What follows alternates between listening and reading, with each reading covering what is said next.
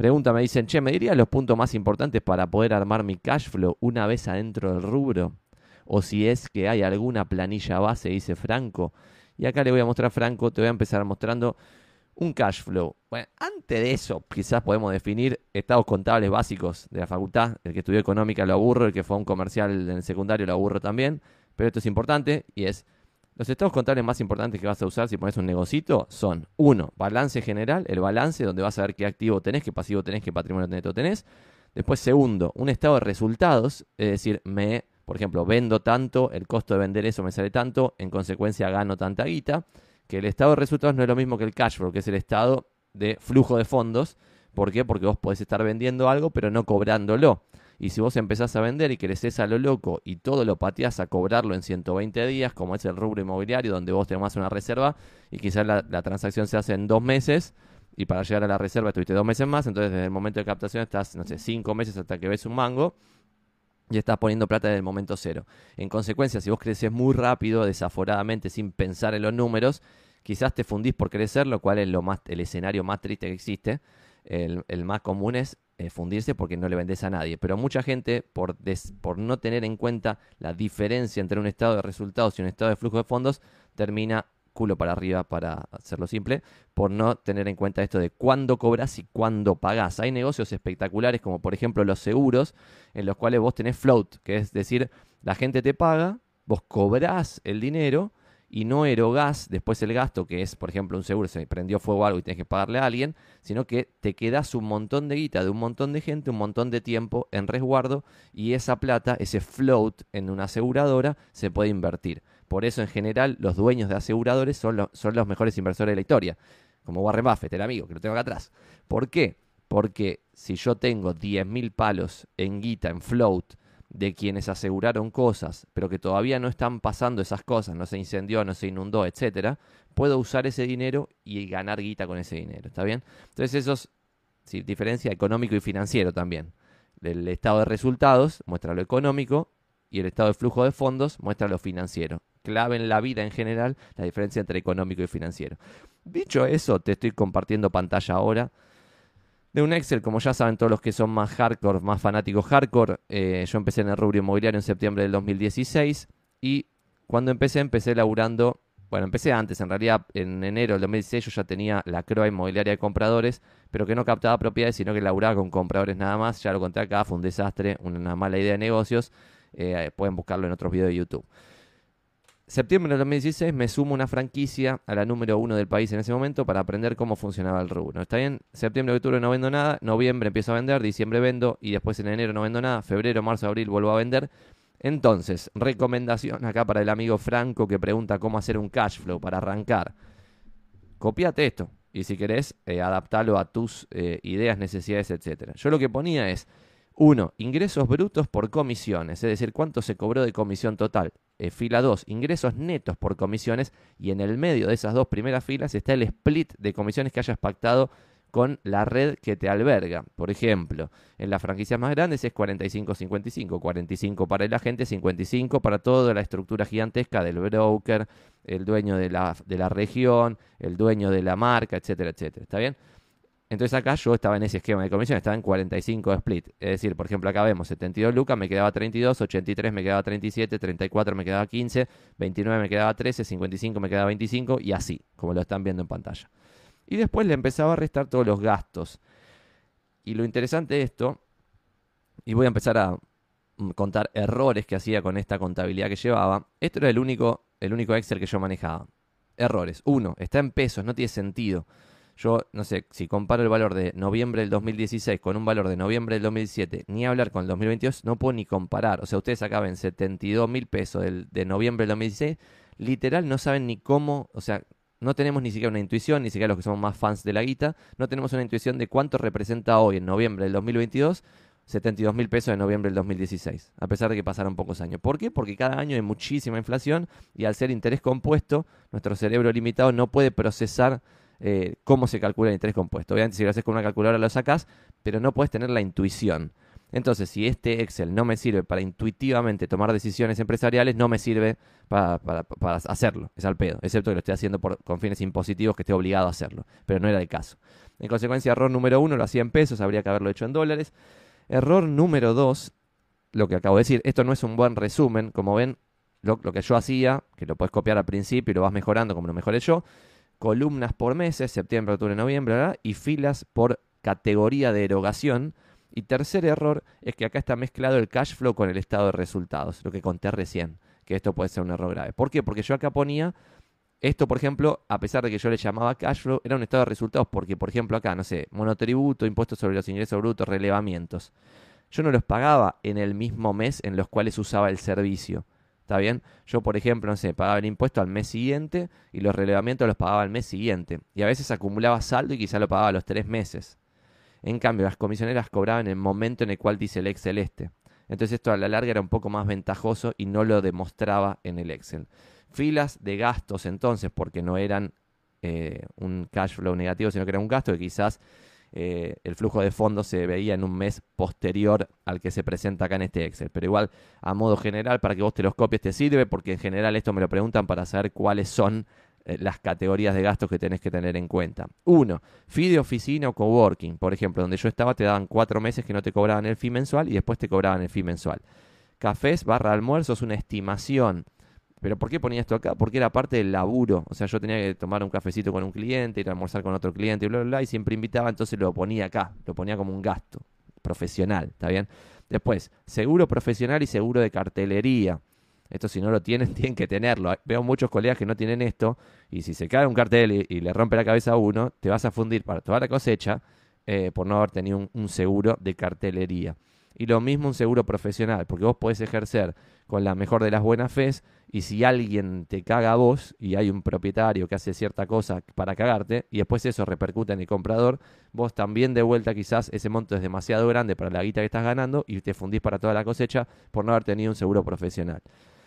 Otras, capacitaciones, convenciones, etcétera. Otra, diseño gráfico y diseño web. Y acá yo tenía los proveedores estos, típica web, Vivar, etcétera recursos humanos, le pagaba a alguien de recursos humanos, al principio como ven acá, que estoy marcando en pantalla no, pero después cuando fui creciendo sí, para hacer entrevistas y para hacer psicotécnicos, etcétera. Marketing de contenidos y prensa, al principio no lo usaba, después no. Limpieza de departamentos a través de Solvers. Cuando me llegaba un departamento que estaba detonado, yo le decía al propietario, che, ¿podemos limpiarlo? El propietario me decía no. Yo le decía, bueno, así no se puede presentar, si lo vas a tener así yo no lo muestro, no lo trabajo si lo, que queremos, lo, que podríamos llegar a hacer es yo pago el solver, si el día que se vende la propiedad me lo devolves. Está bien, perfecto, listo, hagámoslo.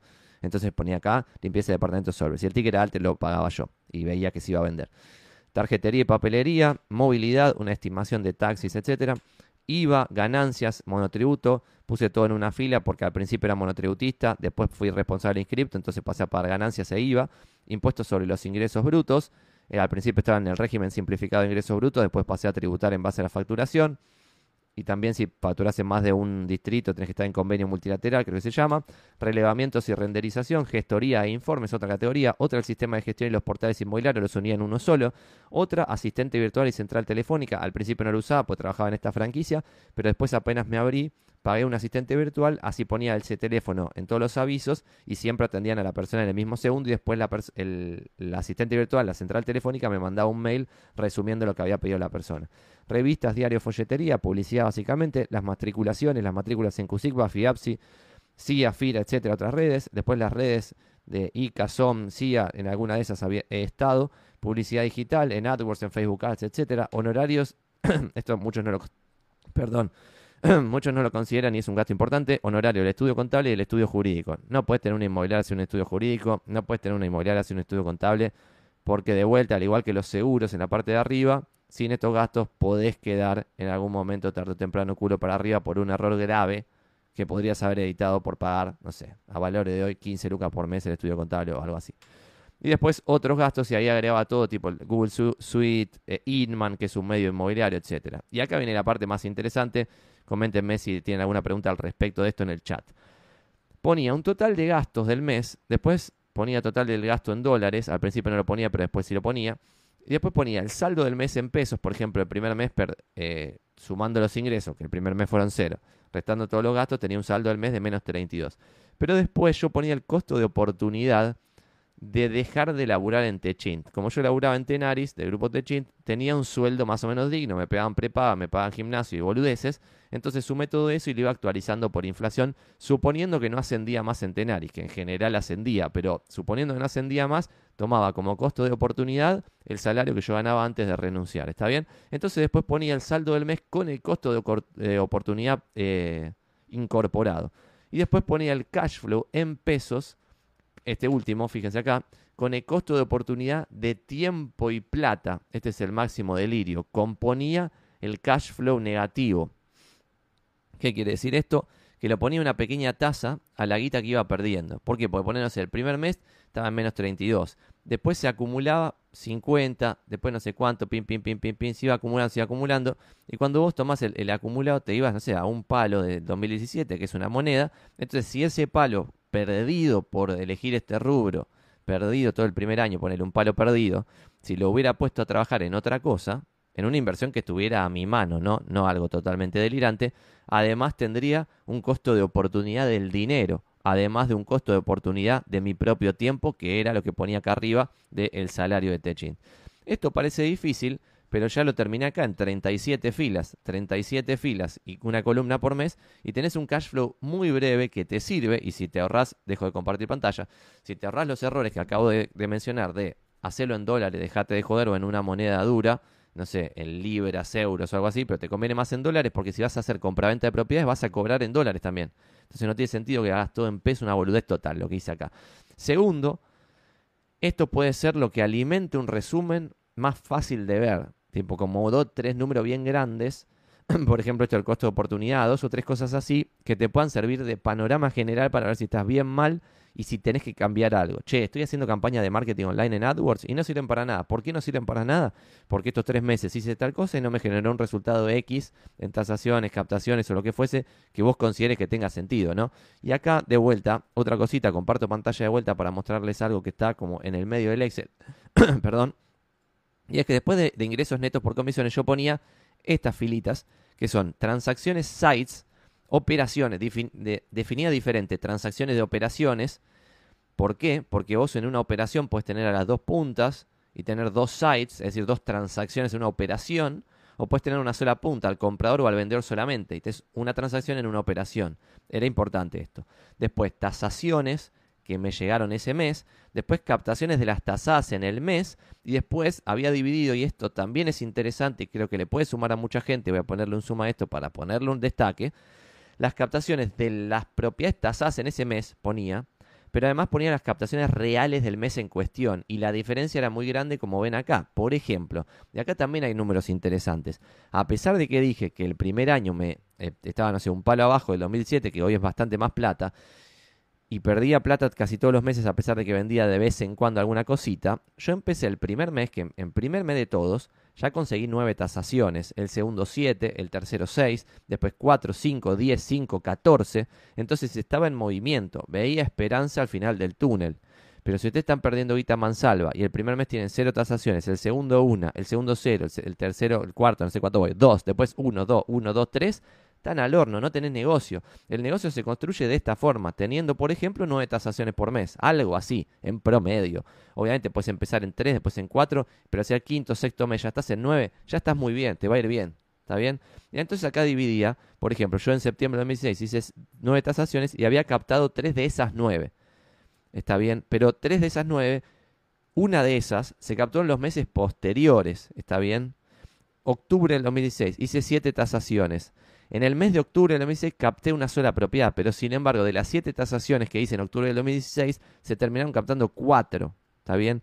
Y después, por ejemplo, miren, en febrero del 2017 hice 10 tasaciones y de las que captasé ese mes, solamente capté una. Por lo tanto, acá lo que quiere decir es que en febrero la deliré con alguna cosa que estuvo mal hecha. Por ejemplo, una campaña de email marketing que estuvo mal dirigida. Entonces me llegaron nueve tasaciones falopa que me hicieron perder un montón de tiempo y no me generaron nada. Lo mismo acá, de 14-3, bastante deprimente porque hay otros meses que de 5-2, de 4-4, diciembre, esto es excepcional, hay que tomarlo como excepcional. Bueno, y ahí tienen un panorama general de lo que habría que hacer El primer cash flow cuando empezaste en el rubro inmobiliario podría llegar a verse así. No sé qué opina la gente acá en el comentario. Siempre acá dice Franco, vamos todavía. Santi Crack, por favor, no dejes morir el blog del cerdo capitalista. Vamos todavía, King Jimbo. Eh, está muriendo muy lentamente. Eh, tendría que hacer al menos un post por semestre o algo así. Aclara que empezaste en una franquicia, ya lo aclaré, eh, dice Marcelo Tincani, no sé si lo dice mal o bien, en, el, bueno o mal sentido. Empecé poniendo una inmobiliaria propia que se llamaba La Cruz Inmobiliaria de Compradores. Como me fue mal, a los seis meses dije, no me puede pasar lo mismo que ya me pasó en otros negocios, de no saber para dónde estar, dónde estar parado. En consecuencia, a los seis meses fui a una franquicia. ¿A qué franquicia? No es que dije, ah, me encanta, me gusta la franquicia, voy a una franquicia. No, dije, ¿quién es el número uno en Buenos Aires por escándalo? Y era muy claro quién era el número uno por escándalo. Muy, pero muy claro, ¿eh? Y después de eso lo que dije fue, bueno, el número uno por escándalo es esta franquicia. Dicho eso, me fijé cuáles eran los número uno dentro del número uno. ¿Por qué? Porque cada oficina es independently owned, es con un dueño independiente. Y haber estado un año y medio en una franquicia me ayudó muchísimo. O sea, me enseñó cómo funcionaba el rubro. Si hubiera ido a una inmobiliaria tradicional chiquita, no me hubiera pasado lo mismo porque no hubiera tenido el nivel de aceleración suficiente en el nivel de aprendizaje rápido y, y ver bien dónde está el negocio que ellos la tienen clara, por eso son los número uno, al menos en dónde está el negocio. Después el negocio puede salir bien, mal, lo que sea, eh, eso eh, dependerá de, otras cosas. El porcentaje acá claramente, como tenía un split de mierda, porque estaba en una franquicia y me quedaba solo el 45, y cuando hacía un solo site de los dos, cuando yo en realidad como había hecho antes una inmobiliaria de compradores, después me puse una inmobiliaria de vendedores. Entonces, cuando yo tenía el propietario vendedor y alguien traía al comprador, me quedaba la mitad del 45, es decir, me quedaba 22,5 de la totalidad de lo cobrado. Si había 10 mil dólares de comisiones, me quedaba 2.250. O sea, muy, muy poco en relación a la guita que generaba, ¿está bien? En consecuencia, este cash flow, si yo hubiera empezado solo, hubiera dado números mucho mejores. ¿Hubiera dado números mucho mejores? No, lo acabo de decir antes. Yo antes de esto ya quise lanzarme solo. Y me cagaban todos, salía todo mal, no entendía cómo era el rubro inmobiliario. En cambio, al ir un año y medio a aprender una franquicia, me di cuenta cómo funcionaba el rubro, entonces pagaba con alegría eso de había 10 lucas verdes y me quedaban 2.250 y 7.000 y pico se lo llevaban todos los demás. Me parecía bien y correcto, pues estaba aprendiendo un montón. Me, me servía en ese momento. Yo, dicho eso, no entiendo cómo alguien se queda 15 años en una franquicia, excepto que se convierta en broker. Me llama poderosamente la atención. Eh, pero es una de las intrigas que estoy resolviendo poco a poco. Ese entonces considero el cash flow para arrancar. Y después, cuando ya llegas, si querés, al siguiente nivel, donde tu negocio pasa a ser más de reclutamiento que otra cosa, yo hoy, y esto le voy a mostrar, le borré todos los números para poder mostrárselos tal cual, cuál es mi dashboard hoy lo que yo miro. Yo no miro la contabilidad, que ahora tenemos una mega contabilidad, porque nos fajan impuestos de todos lados, eh, tenemos empleados, quilombo, cargas sociales, una, una cantidad de gastos controlada. Bueno, eh, o controlada, pero un número que me parece muy alto a mí que soy un pinche clase, eh, históricamente clase media y me sigue pareciendo todo carísimo. en consecuencia les comparto pantalla y hoy el dashboard que yo miro es el siguiente. De vuelta, muy simple, tiene acá 23 columnas. Parece una WhatsApp, pero no es nada. Entonces, ¿qué es lo que miro? Miro, en el mes de enero del 2021, por ejemplo, ¿cuántos postulantes quisieron entrar en de inmobiliarios? O sea, ¿cuánta gente entró? Y voy a dejar de compartir pantalla para mostrarlo de vuelta esto también. ¿Cuánta gente entró en de inmobiliarios? Y ahora sí vuelvo a compartir pantalla para mostrarles esto y hizo clic acá en quiero sumarme y completó este formulario en quiero sumarme y lo envió.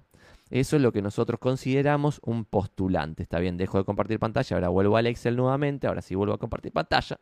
Y entonces acá tengo cantidad de postulantes. ¿Por qué me interesa la cantidad de postulantes? Porque todas las acciones de marketing que yo encaro, las encaro para tener más postulantes. Número dos, cantidad de agentes y corredores que se suman a de inmobiliarios. Después número tres, vendedores totales. Crecimiento mensual en cantidad de vendedores totales, esto me importa. Cantidad de captaciones de todo el equipo en el mes, cantidad de captaciones por vendedor. Cartera total que estamos manejando. ¿Por qué? Porque esto va a depender los gastos. Cartera por vendedor. ¿Cuántos empleados tiene de inmobiliarios en total, empleados en relación de dependencia? ¿Cuál es el nivel de inversión? Y esto es, acá empieza la parte de la guita, que quizás es lo que más te interesa. ¿Cuánto en dólares invertimos en cosas que van a quedar? Compro esta mesa, me queda. Compro esta cámara Sony, me queda. Compro la luz, me queda. Es una inversión, ¿está bien? Compro estos tres monitores, me quedan. La vitrina de las figuritas, me queda. ¿Está bien? Entonces, inversiones. Después, costos fijos en dólares, costos variables en dólares y el costo total en dólares por vendedor. ¿Está bien? Y después, egresos totales. ¿Ok? ¿Me siguieron hasta ahí? El costo total por vendedor es costos fijos y variables dividido la cantidad de vendedores, sin contar las inversiones. Y los egresos totales son las inversiones, los costos fijos y los costos variables todos juntos. Después pongo ventas, después pongo Gross Commission Income sobre ventas, esto es un porcentaje. Después pongo Gross Commission Income. ¿Qué es el Gross Commission Income? Las comisiones totales. ¿Está bien? Ventas es el ticket total vendido. Por ejemplo, supongamos, vendo 10 palos, me quedo el 5%, son 500 mil, ¿lo hice bien? Sí, 500 mil dólares. Y después del GCI, yo tengo otra, otra categoría que son ingresos totales, que es cuánto le entra a de inmobiliarios después del split de los corredores inmobiliarios, vendedores, bla, bla, bla. Después de esto, ingresos totales, egresos totales, bla, bla, bla, ponemos otras métricas, y acá de vuelta está me creo porque es un, es un dashboard, pongo free cash flow, cuánta guita quedó libre en ese mes. Después cuánta guita quedó libre acumulado en el año. Después ingresos por vendedor y free cash flow por vendedor. ¿Está bien? Entonces, si el equipo se me va desmadrando, yo puedo ver que el free cash flow por vendedor va bajando, que el ingreso por vendedor va bajando, a pesar de que quizás el free cash flow total de la empresa sigue subiendo. ¿Por qué? Porque si meto en vez de 40 inmobiliarias asociadas a inmobiliarios, meto 400, quizás hago un estándar de calidad nefasto, súper bajo, con vendedores que venden muy poco, pero que quizás a mí me sirve porque gano más plata. Ahí es donde yo veo hoy la oportunidad. El negocio está encarado de esa forma. Si vos generas una empresa que tenga los incentivos del lado del corredor inmobiliario, es decir, que si el corredor inmobiliario no vende, a vos perdés plata, como pasa en de inmobiliario si no pasa en ninguna franquicia, que de inmobiliario no es una franquicia, eh, porque la franquicia te genera quilombo, básicamente, no porque me parezca que estén éticamente mal, eh, sino porque en Argentina es muy difícil hacer negocios, entonces hay que adaptarse a las giladas que, que nos legislan. ¿Está bien? Entonces, dicho todo eso, si la ley es esta, vos tenés que hacer esta otra cosa, que es lo que hay que hacer. En consecuencia, de esta forma, para mí hay dos caminos dentro del no franquicia que le da servicio a corredores inmobiliarios matriculados. Un camino es no invertir nada en los corredores individualmente, tener toda una estructura de costos fijos. ¿Qué quiere decir esto? Una oficina recopada, avisos ilimitados en paquetes de avisos ilimitados en portales inmobiliarios, sistemas de gestión que no te cobran por usuario, que son ilimitados, en consecuencia, a vos te da lo mismo tener 100 corredores inmobiliarios o 50, porque tu costo es igual, todo costo fijo. Eso genera un incentivo nefasto, porque tenés el incentivo contrario al corredor inmobiliario. Vos tenés un incentivo de sumar gente, sumar gente, sumar gente, y no te va a importar la calidad. Entonces el equipo se va a desmadrar tarde o temprano. En cambio, el modelo, el, segundo camino, que es el que de inmobiliarios mm, le parece más correcto y en donde podemos ver un diferencial nosotros y donde podemos ver una oportunidad, es en el camino de alinear incentivos para que a nosotros no nos convenga sumar a cualquier papanata que vende 5 mil dólares al año. ¿Está bien? Y que solo se quieran sumar a inmobiliarios por el esquema de incentivos, gente que venda, no sé, 30 lucas, 50, 100, 150 lucas al año. ¿Está bien? Entonces, ese es lo que nosotros pensamos que es el modelo ideal. Em, me preguntan, ¿dónde te fijaste quién era el líder en Argentina? Bueno, no hay un ranking como en Estados Unidos porque lo que falta en Latinoamérica es transparencia. En consecuencia, lo que hice fue ver cantidad de vendedores, cantidad de cartera y después tratar de averiguar cuánto vendían hablando con esos vendedores. ¿Qué pasa? Hay, por ejemplo, en Almagro, Villa Crespo, en, barrios centrales de la Ciudad Autónoma de Buenos Aires, hay inmobiliarias que tienen más de mil propiedades en cartera. Cuando yo hablaba con los vendedores, primero me enteraba que eran 10 vendedores. 10 vendedores mil propiedades en cartera, ya me doy cuenta, solo sin hacer un Excel, sin hacer nada, que esa inmobiliaria no funciona bien y no es un lugar en el cual yo quiero estar. ¿Por qué? Porque cada vendedor no puede tener 100 propiedades, pues ya el servicio por definición no puede ser bueno porque cada vendedor tiene 100 propiedades. Es imposible que den un buen servicio, ¿está bien? Entonces ahí ya lo descartaba de una. Pero siguiente nivel es a esos 10 vendedores les preguntas cuánto vendes y te dicen, y más o menos vendemos eh, una cada dos meses. Entonces venden cinco propiedades por mes entre mil que tienen en cartera, ya está descartado, no va. En cambio, quizás hablas con otros y te decían, y mira, el que más vende en mi oficina vende 24 propiedades en el Pero ¿cuántos son en tu oficina? 50. ¿Y cuánto vende el que menos vende? Y el que menos vende recién empezó, pero la mitad de tabla quizás están 6 al año. 6 al año en mitad de tabla. 50 personas. Y el que más vende vende 24. Esa oficina, una única oficina, vende cientos de propiedades al año, ponele, no sé, hay que hacer la cuenta, no sé. Vende un montón de propiedades al año en relación al otro que vendía 5 por mes. ¿Está bien? De 60 al año con 1000 en cartera. Entonces empecé a sacar conclusiones. Eso es lo que hice. No se puede saber, voy a cerrar WhatsApp porque me está sonando el sonidito. No se puede saber exactamente cuánto vende cada uno en Buenos Aires, en Argentina, en ningún lado se puede saber cuánto vende exactamente cada uno. Es imposible saberlo. Pero puedes hacer estimaciones muy acertadas. Muy acertadas. Por ejemplo, si vos empezás a googlear Remax, Keller Williams, Century 21, Coldwell Banker, Kmex, todas las que son así, inclusive el grupo Omega, eh, no sé, Reynolds, hay un montón que tienen la cartera pública, obviamente, pues son vendedores, están vendiendo propiedad, tienen la cartera pública. Analizás la cartera, hablas con algún vendedor, le preguntás de buena onda, che, ¿están vendiendo, no están vendiendo, bla? Hay oficinas enteras, una oficina entera, copada, bla, bla, que vende tres propiedades al año, entre 30, ¿eh? esto es real. ¿Por qué? Porque tiene 30 que no son vendedores. Tiene 30 random que vieron que había mucha plata en el rubro inmobiliario y trabajan de otra cosa. Son contadores, tienen un estudio contable y creen que por estar en, en X lugar quizá venden algo de vez en cuando. Y mientras tenés eso, tenés otra oficina donde un solo vendedor vende 24 al año. ¿Está bien? Esto es real. Entonces guarda, porque hay que investigar un poquito antes de decidirse a dónde se van a sumar. Investigar con la gente de a pie. O sea, si alguien se va a sumar a de inmobiliarios, debiera preguntarle a los corredores inmobiliarios que ya están asociados a inmobiliarios, tipo, che, esto ¿esto es una venta de humo o hay algo acá detrás? Y se van a caer de culo. Pero bueno, está bien. Igual nadie me lo cree hasta que entran y empiezan a comprarse casas. Em, vamos a continuar con las preguntas de arriba para abajo. Voy a tomar el café, pues son 10 y 03 y ya pasó media hora y ya se está convirtiendo en un nice coffee como me pasa siempre. Todavía lo toco acá, está medio calentito, pero sigan copándose con algunas preguntas nuevas. Eh, veo algunas preguntas interesantes. Por ejemplo, Lucio dice: ¿Qué estrategia recomendás para aprovechar el mercado bajista? Hay preguntas buenas. Eh, vamos a tratar de meterle un, mix un poquito más de mercado inmobiliario e inversiones, a pesar de que acá la gente cree que yo tengo que ser youtuber de finanzas. Eso quizás se da, me divierte, pero más me divierte el rubro inmobiliario. Pero quizás hay algo ahí en ser youtuber de finanzas.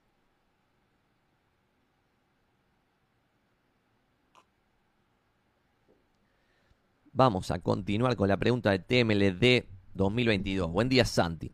Compré un departamento de 3 ambientes, 90 metros cubiertos, lo remodelé y ahora venden el de abajo, que es símil pero con patio. Y si lo compro y lo junto, el departamento resultante, ¿es de más valor que los dos por separado? Respuesta corta. No, cuando vos tenés más metros cuadrados en un departamento, baja el valor del metro cuadrado. Y nosotros lo hemos visto todo el tiempo, lo vemos todo el tiempo, tristemente, propietarios que quizás compran tres departamentos en un piso, unen todo y convierten tres departamentos que quizás cada uno valía 100 lucas y valían 300 lucas entre los tres, y lo convierten en un departamento literal de quizás 220 lucas o 200 y moneditas. Y a pesar de que están re bien esos departamentos quizás, ¿eh? Y esto es totalmente loco, yo no la puedo creer. Pero es lo que se sucede muchas veces. ¿Por qué pasa esto? Porque cuando vos te vas a departamentos más grandes, el ticket crece, pero baja por metro cuadrado. Y esto lo podés ver vos, sin que te lo diga Santi, en el mapa de precios de cierre de inmobiliarios, que yo lo comparto, así que si alguien lo quiere me lo pide, 11 3621 59, digo 11 3621 59. Mi celular está acá abajo en los comentarios de YouTube. Hay un montón de estafadores que están comentando con usuarios falsos que dicen Santi de Santiago Magnín, en todas las redes sociales, para chorearle con las criptos. Yo soy anticripto. Anticripto. Jamás les voy a pedir una moneda por cripto. No uso Telegram. Y mi WhatsApp es 11 3621 59. Dicho todo eso, comparto pantalla. Este es el mapa de precio de cierre de inmobiliarios. Y si vamos acá arriba, por ejemplo, a Recoleta, el barrio glorioso, Ven acá, por ejemplo, hace cuatro ambientes, 89 metros, 2.600 el metro. Esto en enero del 2022, ¿no? Ya no vimos en Disney. Otro departamento, 2.600 el metro, 30 y pico de metros. Otro departamento, Plaza Vicente López, buenísima zona, 2.500 el metro. Ya nos vamos sobre Santa Fe, 2.200 el metro, 33 metros. Este departamento que estamos acá mostrando como ejemplo, 2.200 el metro, 33 metros. Si tuviera 200 metros, valdría 1.600 el metro con suerte, con todo el viento a favor. ¿Está bien? Cuanto más te vas, más te vas, más te vas, va bajando el precio.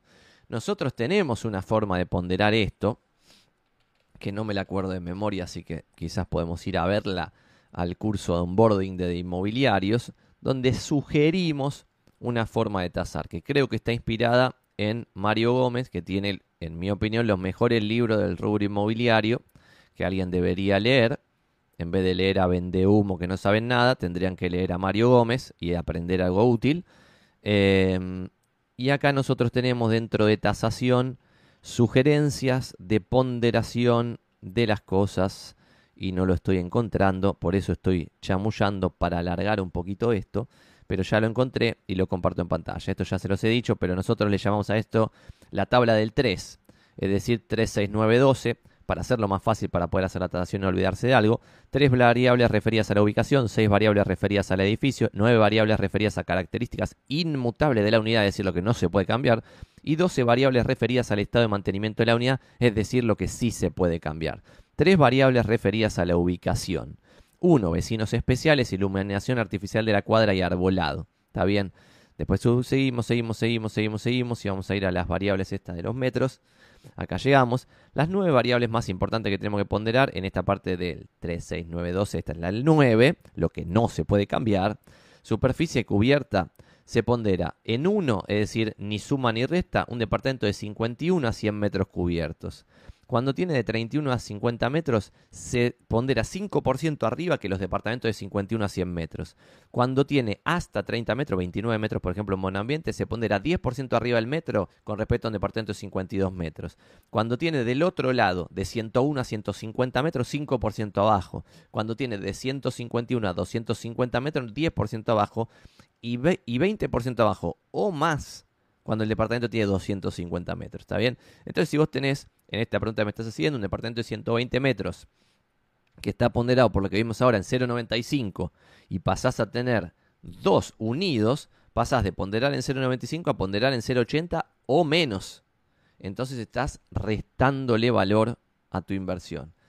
Error bastante comunardo, a mí me resulta incomprensible, pero porque quizás está demasiado metido en el rubro inmobiliario, entonces me parece algo totalmente contraintuitivo, pero es verdad que cuando vos ves tu departamento de tres ambientes y lo pensás con el de abajo con patio, con tres cuartos más, quizás tirando abajo un pedacito a un piso y haciendo algo de doble altura, decís esto, locura, tiene que valer más. No es así. Excepto algo muy excepcional que vos digas, che, en este barrio que hay mucha plata, es un gran barrio, no hay ningún duplex de cinco ambientes, no existe ese producto en absoluto entonces voy a construir un producto que no existe en absoluto y encima paga expensa barata y tiene dos o tres cosas, puede haber una excepción, pero en general no se da. Después Santos dice, Santi, buenos días. Ah, meter el contenido, eso ya lo leímos. Buen día, Santi. ¿Cómo va? Dice, tengo dos preguntas. Cliente necesita permutar o vender y comprar. Tiene un terreno pelado y quiere algo similar de precio con una mejora para irse a vivir cuanto antes a otro lado. No tiene otro capital. Estuve analizando los precios de venta y compra y existe la posibilidad. Jugar al jueguito de la permuta en un mercado bajista es un delirio místico, en un mercado deprimido, en un bear market total donde hay re pocas compraventas en relación al histórico. Me parece un delirio.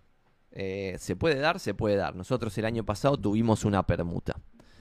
Eh, en un acto milagroso que alguien vendía en San Cristóbal y otra vendía en Recoleta y pudimos mechar las dos porque uno quería más metros en un barrio más barato y el otro quería mejor barrio menos metros y pudimos hacer un canje delirante, una permuta increíble. Pero en general la probabilidad de que sea una permuta es bajísima siempre y que sea una permuta en un mercado de 3.000 ventas por mes es aún más baja. Entonces yo trataría de ir por el camino de vender y comprar y si querés hacer las operaciones ad referéndum. Y chau. Tipo, haces una venta ad referéndum de la compra y haces la compra ad referéndum de la venta. Y chao, si se cae una de las dos, se cae en la dos y se devuelve la reserva, no hay multa, chao, listo. Entonces no asume demasiado riesgo el propietario y se resuelve la situación. Y es más probable vender el terrenito eh, en un mercado de 3.000 ventas por mes en capital, no sé dónde es esta, esta situación, que hacer un canje. Canje casi imposible. Nos pasó, pasa, pero es casi imposible y de vuelta. Lo tomo para responder algo útil en general, para, para todo el negocio inmobiliario y supongo que para otros negocios también. Hay que construir el negocio pensando en lo, que se puede hacer de forma probable. Por eso yo siempre hablo de embudos de conversión. Porque obvio que vos podés tener una propiedad 18 meses y en el mes 19 venderla. Pero lo más probable en de inmobiliarios es que la propiedad se venda en los primeros cuatro meses, en la primera y única recomendada autorización de venta. Que se venda en el quinto mes ya está jugando a la lotería para jugar a la lotería, empezá a timbiar en B365 que gana Argentina. ¿Está bien? Pero si vas a hacer negocios, a mí me gusta timbiar también, ¿eh? No digo que esté mal. si está mal, sí, lo llevas al vicio. Pero digo, una cosa es timbiar y otra cosa es trabajar, invertir, hacer un negocio. No podés construir un negocio sobre lo improbable todo el tiempo. O sea, sí puedes construirlo, pero tendrías que hacer alguna asimetría donde el precio sea tan barato de lo que haces o de lo que compras, que si se llega a dar esa improbabilidad te sirve. Obvio que se puede. Pero no se puede construir un negocio con este tipo de cosas. De estar jugando a permutas, de estar jugando a tengo una cartera de 20 propiedades, todas captadas en enero del 2022 y estamos en noviembre del 2022. No vas a vender nada, campeón. Y si llegas a vender una propiedad, la vas a vender de pedo Ey, pero son 10 lucas verdes, Santi, no me vas a despreciar la 10. Obvio que no voy a despreciar la 10 lucas. Lo que estoy diciendo es que si vos construís una y otra vez tu negocio sobre milagros, vas a terminar muy mal. En cambio, si pensás en embudos, como dijimos antes con lo del cash flow, de che, si yo tengo 9 tasaciones por mes, en el mercado que estamos hoy voy a captar de 2 a 3. Si capto 2 y soy pesimista, 2 de 9. De las 2 por el estándar que manejamos en este lugar, vamos a rotar la mitad de la cartera, 50%. En consecuencia voy a poder vender una propiedad por mes. ¿Cuál es el, ticket mediano o el ticket promedio que se está manejando acá, Santi? 90 lucas verdes. ¿Cuál es la comisión promedio, Santi? 5%, 5% de 90 lucas, esto es un ejemplo. 5% de 90 lucas, 4.500 dólares. 4.500 dólares por mes, Santi. Y puede llegar a ser, ¿por qué? Porque son 4.500 de una ventita de 90 lucas, que es mediana y que eso es probable que se dé y sobre dos captaciones que vos si tenés nueve tasaciones lo podés hacer. Si yo tengo este embudo más o menos prolijito y en la cabeza, y lo tengo en la cabeza, lo que puedo hacer es enfocar mi tiempo y energía en conseguir esas nueve tasaciones. Porque las nueve tasaciones me van a traer dos captaciones. Y las dos captaciones yo sé que la mitad lo voy a vender. Una venta. Y voy a jugar a lo probable, el ticket mediano, 90 lucas. Y de esas 90 voy a aspirar a la comisión promedio, mediana, de algún lugar donde yo tomo de referencia, 5%, ponele que 4 y 3, pero después se comparten dos una vez, en otra vez tuviste que regalar un punto, en otra vez tuviste un problema que se bajó un punto de no sé qué, bla, bla, en otro tuviste que hacer no sé qué cosa, bla, se van sucediendo quilombos, el 5% promedio. Bueno, ahí tenés un negocio. No puedes construir un negocio con permuta, con propiedades que se quieren vender en el M18, etcétera, etcétera. Lo cual no quiere decir que no se pueda vender una propiedad captada en enero del 2021, en noviembre del 2022. Obvio que se puede, pero es un milagro y no hay que construir un negocio basándose en milagros.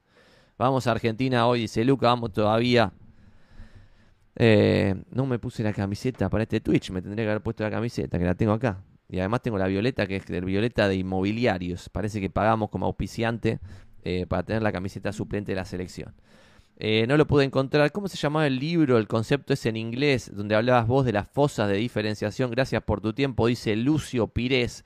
El concepto, no sé si hay un libro, pero es un concepto acá del amigo Warren Buffett que está acá en este libro amarillo que estoy señalando acá arriba. Este libro no es un libro, en realidad es una compilación de las cartas a los inversores de Berkshire Hathaway, que tiene el nombre ahí, así que lo podés, este libro es gratis, o sea, pones Berkshire Hathaway Letters to Shareholders en Google y puedes leerlas. Y supongo que algún delirante de habla hispana las debe haber traducido.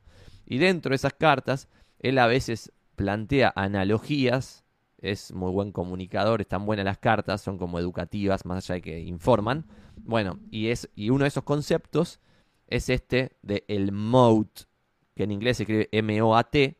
Bueno, el moat alrededor de tu castillito. Entonces, si pones castle moat, Warren Buffett seguramente te sale algo de en Google y te lo explica, pero básicamente es el castillo la propuesta de valor.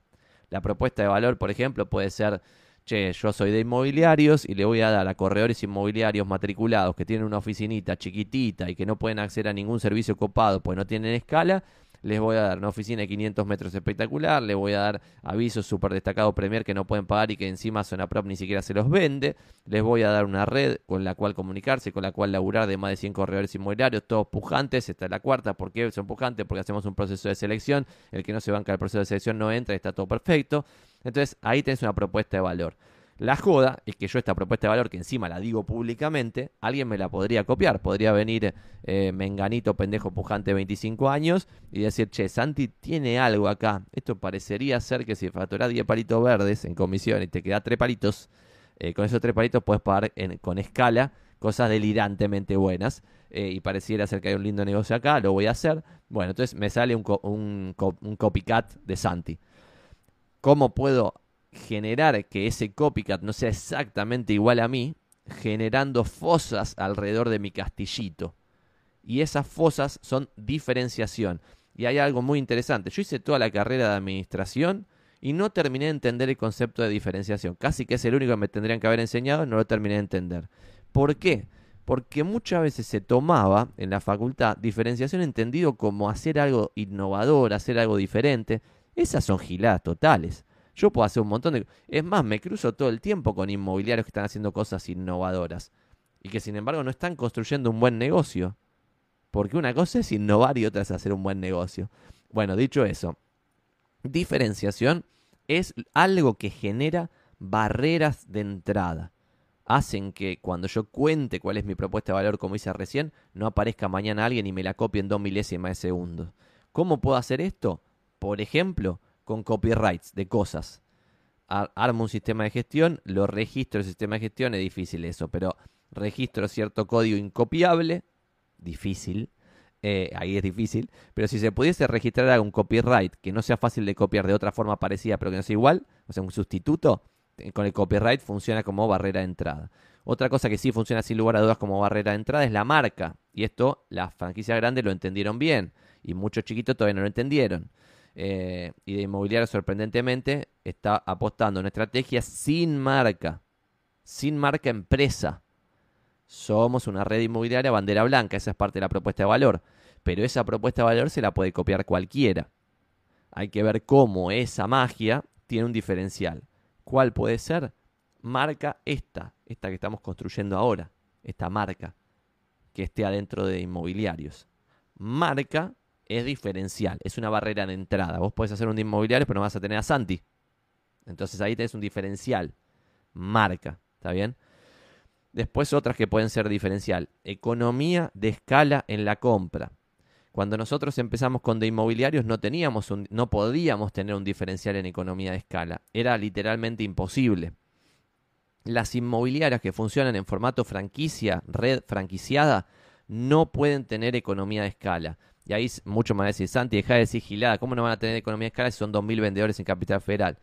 Sí, 2.000 vendedores, pero cada oficina es independently owned. Lean las benditas palabras que están de forma pública en Internet. Independently owned. Esto quiere decir que cada oficina de una franquicia funciona sola y separada, con un dueño diferente. En consecuencia, por eso, por ejemplo, voy a hablar bien de un competidor de Keller Williams, Keller Williams, al cambiar el foco de oficina individual a market center, gana un poquito de economía de escala, porque puede ir a una oficina que alberga a 200 agentes en una sola oficina. Entonces tiene economía de escala, por ejemplo, en el alquiler de la oficina o la compra. Eso en de inmobiliario ya está empezando a pasar. Entonces empezamos a tener, che, puedes hacer un de inmobiliario, pero no lo, no lo vas a poder hacer con la marca Santi, Segundo, no tenés economía de escala y como me dejaste avanzar hasta noviembre del 2022 sin matarme hasta este momento, claramente ahora ya tenemos economía de escala y ya podemos alquilar una oficina de 500 metros en Palermo Hollywood y podemos tener un nivel de destaque impresionante con un acuerdo X que no puede tener casi, casi nadie. Bueno, y cosas así que vamos logrando por economía de escala. Y lo sorprendente es que no necesito vender o tener el gross commission income, las comisiones brutas totales similares al número uno en Buenos Aires. ¿Por qué? Porque compito desde otro lado. Compito de un lado donde yo centralizo todo. Entonces, con tener, por ejemplo, el día de mañana el 25% del tamaño del número 1, ya voy a tener más economía de escala que el número 1.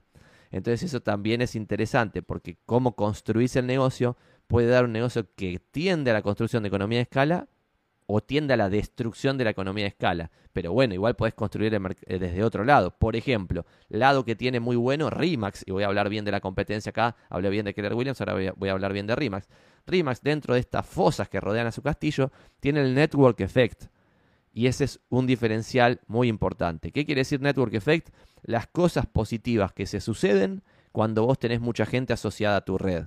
¿Está bien? Esto estoy hablando en el rubro inmobiliario, cada uno lo puede adaptar a otro rubro de otra forma. Pero en el rubro inmobiliario, si yo tengo 2.000 vendedores en Capital Federal, voy a tener muchas ventas. En consecuencia, al tener muchas ventas, voy a tener información de valor que se puede compartir en esa red y exclusivamente en esa red. Entonces ahí tengo network effect si no tuviera los 2.000 vendedores, no tendría ese diferencial, no tendría esa fosa que protege mi castillito. ¿Está bien? No es lo mismo hacer una mega fiesta con 2.000 personas que una mega fiesta con 200 personas. Al tener 2.000 personas también tengo ahí un efecto de red que no tienen los demás. Se parece como a economía de escala, pero en la cantidad de gente que usa tu servicio. Esto se explica en general en mi facultad no se explicó tristemente, ya lo dije que no aprendí un pedo el concepto de diferencial, pero lo leo en los libros que compro de Columbia, entonces puedo leer lo que le explican a los pibes de Columbia y lo que se explica ahí es esto, por ejemplo, Facebook. Facebook o una red social, LinkedIn, Twitter, TikTok, Instagram, etcétera, tienen network effect cuando se empieza a usar el servicio masivamente porque yo no voy a usar Instagram si no lo usa mi vecino. Y si mi vecino empieza a usar Instagram, yo empiezo a usar Instagram, todos mis compañeros de laburo usan Instagram, mis compañeros del colegio usan Instagram, todos usan Instagram, ya ahí es muy difícil que nazca uno nuevo. ¿Por qué? Porque ese nuevo no tiene network effect. Sin embargo, y acá hay algo interesante, esto de las fosas no es algo absoluto. Hoy un negocio puede tener fosas y un diferencial bien claro, y después, por la magia de la destrucción creativa del capitalismo, pueden romperle todas esas fosas, van con 14 puentes, matan a todos los cocodrilos que hay en las fosas y le rompen el castillo. Y se, y se terminó Instagram. Y esto es lo que fue pasando, por ejemplo, en redes sociales, donde sí se pueden construir diferenciales que son fosas. Por ejemplo, marca, Facebook tiene marca, Network Effect, Facebook tiene Network Effect, economía de escala, Facebook tiene economía de escala. Bueno, todo eso se puede construir. Y todos los, grandes players, por ejemplo, MySpace murió por Facebook, Facebook murió por Instagram, después Facebook, como tenía economía de escala, lo compró. Después también WhatsApp fue otra forma de, no era una red social, pero también otra forma de tener a todo el mundo ahí. También lo compró Facebook, o sea, Meta, eh, por, tener, por obtener economía escala, guita. Eh, y ahora TikTok está matando a los players anteriores y no lo van a poder comprar porque es una compañía china que ya es gigantesca. En consecuencia, es interesante, inclusive con fosas y barreras de entrada, podrías quedar desfasado y que te aniquilen igual. Pero, pero me llama la atención que hay muchos que ni piensan en cuál es el diferencial de su negocio y construyen el negocio totalmente desde, desde, un lugar naive, de tipo, che, voy a hacer esto, está buenísimo. Y es como, pero esto, ¿por qué no te lo puede comprar, copiar alguien mañana? Y pues son lentos. Esa es una buena razón también. Porque yo puedo estar haciendo todo. Yo esto lo empecé hace muy poco tiempo porque acabo de decir que en el 2016 yo empecé solo, me fue muy mal y después me fui un año y medio en una franquicia. Recién cuando nació mi primer hijo, ahí me lancé solo y cuando me lancé solo era yo solo y mi alma, no, tenía ni ayudante ni nada y era una inmobiliaria, no una red inmobiliaria y eso fue en el 2018. Entonces, recién ahí empecé a hacer algo más o menos digno y esto tiene dos años más o menos en el formato en el que está. Ni siquiera en este formato bandera blanca full, full, full en el que estamos ahora, eso aún menos. Pero suponiendo que tiene dos años, yo desde el día uno estoy contando lo que hago. Y el día uno era todo copiable, todo 100% copiable. Otro pendejo pujante, si le ponía a ver mi video de YouTube y me copiaba y sacaba un de Inmobiliarios 2 que le ponía para inmobiliarios y listo, íbamos a competir de igual a igual con este concepto bandera blanca, con economía de escala en la compra de ciertos recursos para los corredores inmobiliarios y bla, bla, bla. Em, así que pueden contar con que el mercado va a ser lento, como lo es en el rubro inmobiliario en Latinoamérica, pero sin embargo tarde o temprano la gente se aviva y yo creo que hay ahí algo como para aprender de este concepto de Warren Buffett, de los mouths alrededor del castle las fosas alrededor del castillito. Buenas, Santi. ¿Cómo hacer para dueño vende o farming geográfico? Me, me, apete, me ir a no me apetece ir a tasar. Como algún speech con algún llamado a la acción, dice el amigo Ezequiel Young. Para mí, en principio, en un mercado bajista, en un bear market donde los precios van a la baja, cada vez se venden menos, para mí hay que salir corriendo del método de prospección de dueño vende. Ese es mi primer concepto. Me parece que es un método de prospección bastante choto, existiendo método de prospección como, como hacer un plan sistemático de contacto sobre tu base de relaciones. Si no tenés base de relaciones, inventar algo para tener una base de relaciones. Y esto lo, lo conté, que hay gente acá que es inmigrante, que no tiene ninguna base de relaciones, y, por ejemplo, generando contenido en redes sociales y hablando con gente en todos lados, va generando una base. No es que le quiere vender inmediatamente, genera una base para después con esa base poder hacer un plan sistemático de contacto de agregado de valor a la gente, tratando de ser útil, no encajarle un producto, pedirle una tasación y ser siempre un pesado, un vendedor insoportable. Hay que vender sin vender. Los peores vendedores son los que tanto el día ahí chamullando sin parar. ¿Está bien? Eh, entonces, mi speech sería, salí de ahí, maravilla, amigo Ezequiel Young, salí de ahí. El dueño vende, te va a dar pocas alegrías, te va a dar muy pocas alegrías. Y hablando ya de farming geográfico, que es el segundo método de prospección que me estás proponiendo acá, ese quizás puede ser un poquitito más alegre, pero la magia, y acá te diría el speech, más que el speech, el speech tiene que ser el que hablamos siempre acá, de rebatir las objeciones. Hay un video en YouTube que es cómo rebatir las cuatro objeciones del, del momento de la captación. Estudiate ese video. Y segundo, el speech tiene que ser un, diferencial no entendido como lo que vimos recién, sino como qué cosa vas a hacer vos que no hace nadie. ¿Y qué cosa que vas a hacer vos que no hace nadie? Si no tenés escala, no tenés nada, puede ser foto de fotógrafo, plano, visita virtual en 360 grados, video con dron, amoblamiento virtual y esto publicado en todos los portales inmobiliarios. No estoy diciendo con el máximo nivel de destaque porque no lo vas a poder pagar. Pero sí en todos los portales. Metete en todo lo gratuito, bla, un sistema de gestión sale dos mangos y ya estás en todo lo gratuito y tenés una gran propuesta de valor. Estás ahí estás en percentil no sé si 99 porque te falta el máximo nivel de destaque, pero más arriba del percentil 90 de la oferta de Capital Federal. En consecuencia, por propuesta de valor debieras captar. ¿Por qué no vas a captar en farming geográfico? Porque la gente no confía en vos todavía. Entonces lo que debieras hacer es la forma correcta de hacer farming geográfico, que es sistemáticamente. En realidad es la forma correcta de hacer cualquier método de prospección. Pero cuando vos lo haces sistemático, la gente poco a poco va confiando en vos. ¿Por qué a mí me llegan tasaciones de gente que me dice, che, Santi, quiero vender mis dos ambientes en Villa Crespo y no sé, ya pedí tres tasaciones y creo que vos sos el indicado, no sé qué, bla, bla, bla? Me pasa eso porque la gente ve un video mío, dos videos míos, tres videos míos, cuatro, diez, veinte. Hay gente que termina haciendo negocios con nosotros o negocios conmigo un año después de haber empezado a consumir el contenido de forma sistemática, periódica. ¿Cómo se logra eso? Todo el tiempo generando contenido. Si yo me voy a dedicar a marketing de contenidos, tengo que estar todo el tiempo generando contenido. Si vos te vas a dedicar a farming geográfico, tenés que hacer un plan de 12 cartas, por ejemplo, una vez por mes, agregadoras de valor.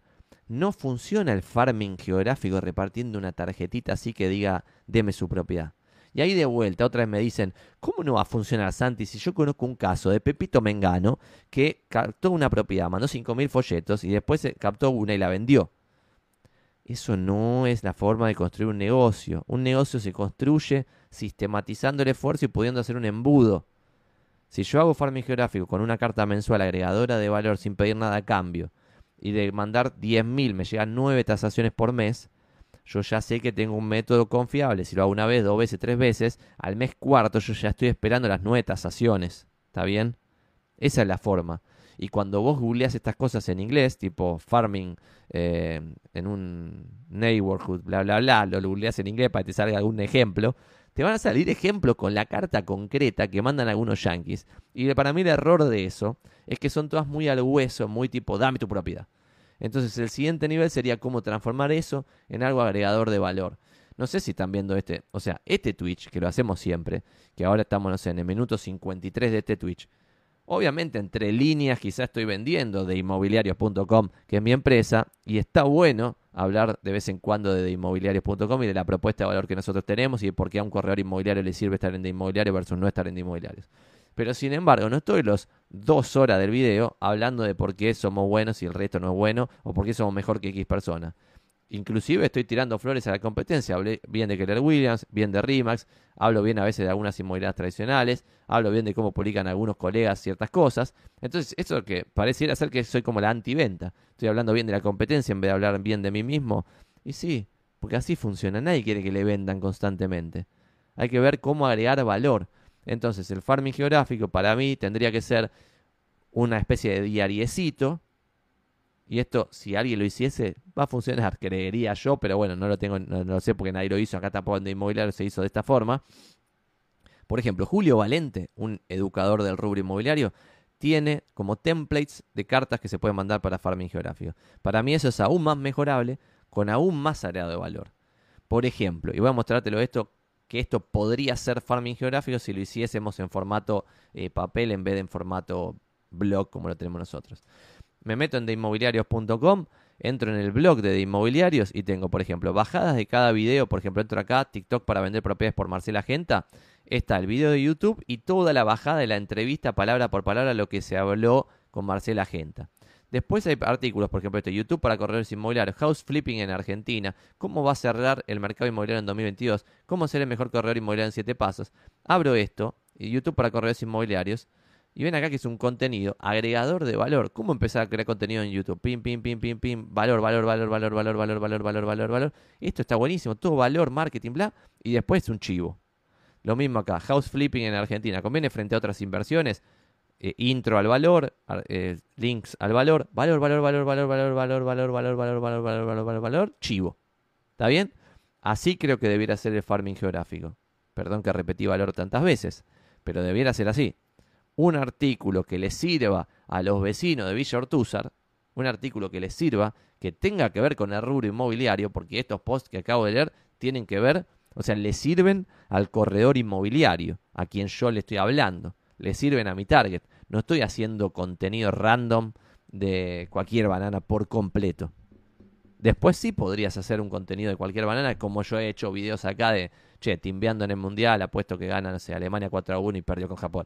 Eh, bueno, esas cosas se pueden hacer de vez en cuando, pero tiene que quedar claro que sos inmobiliario y no tiene, porque también ahí hay un error. Tratan de agregar valor en el farming geográfico a través de notas de, de interés como si fueran un, bar, un diario barrial. Choto.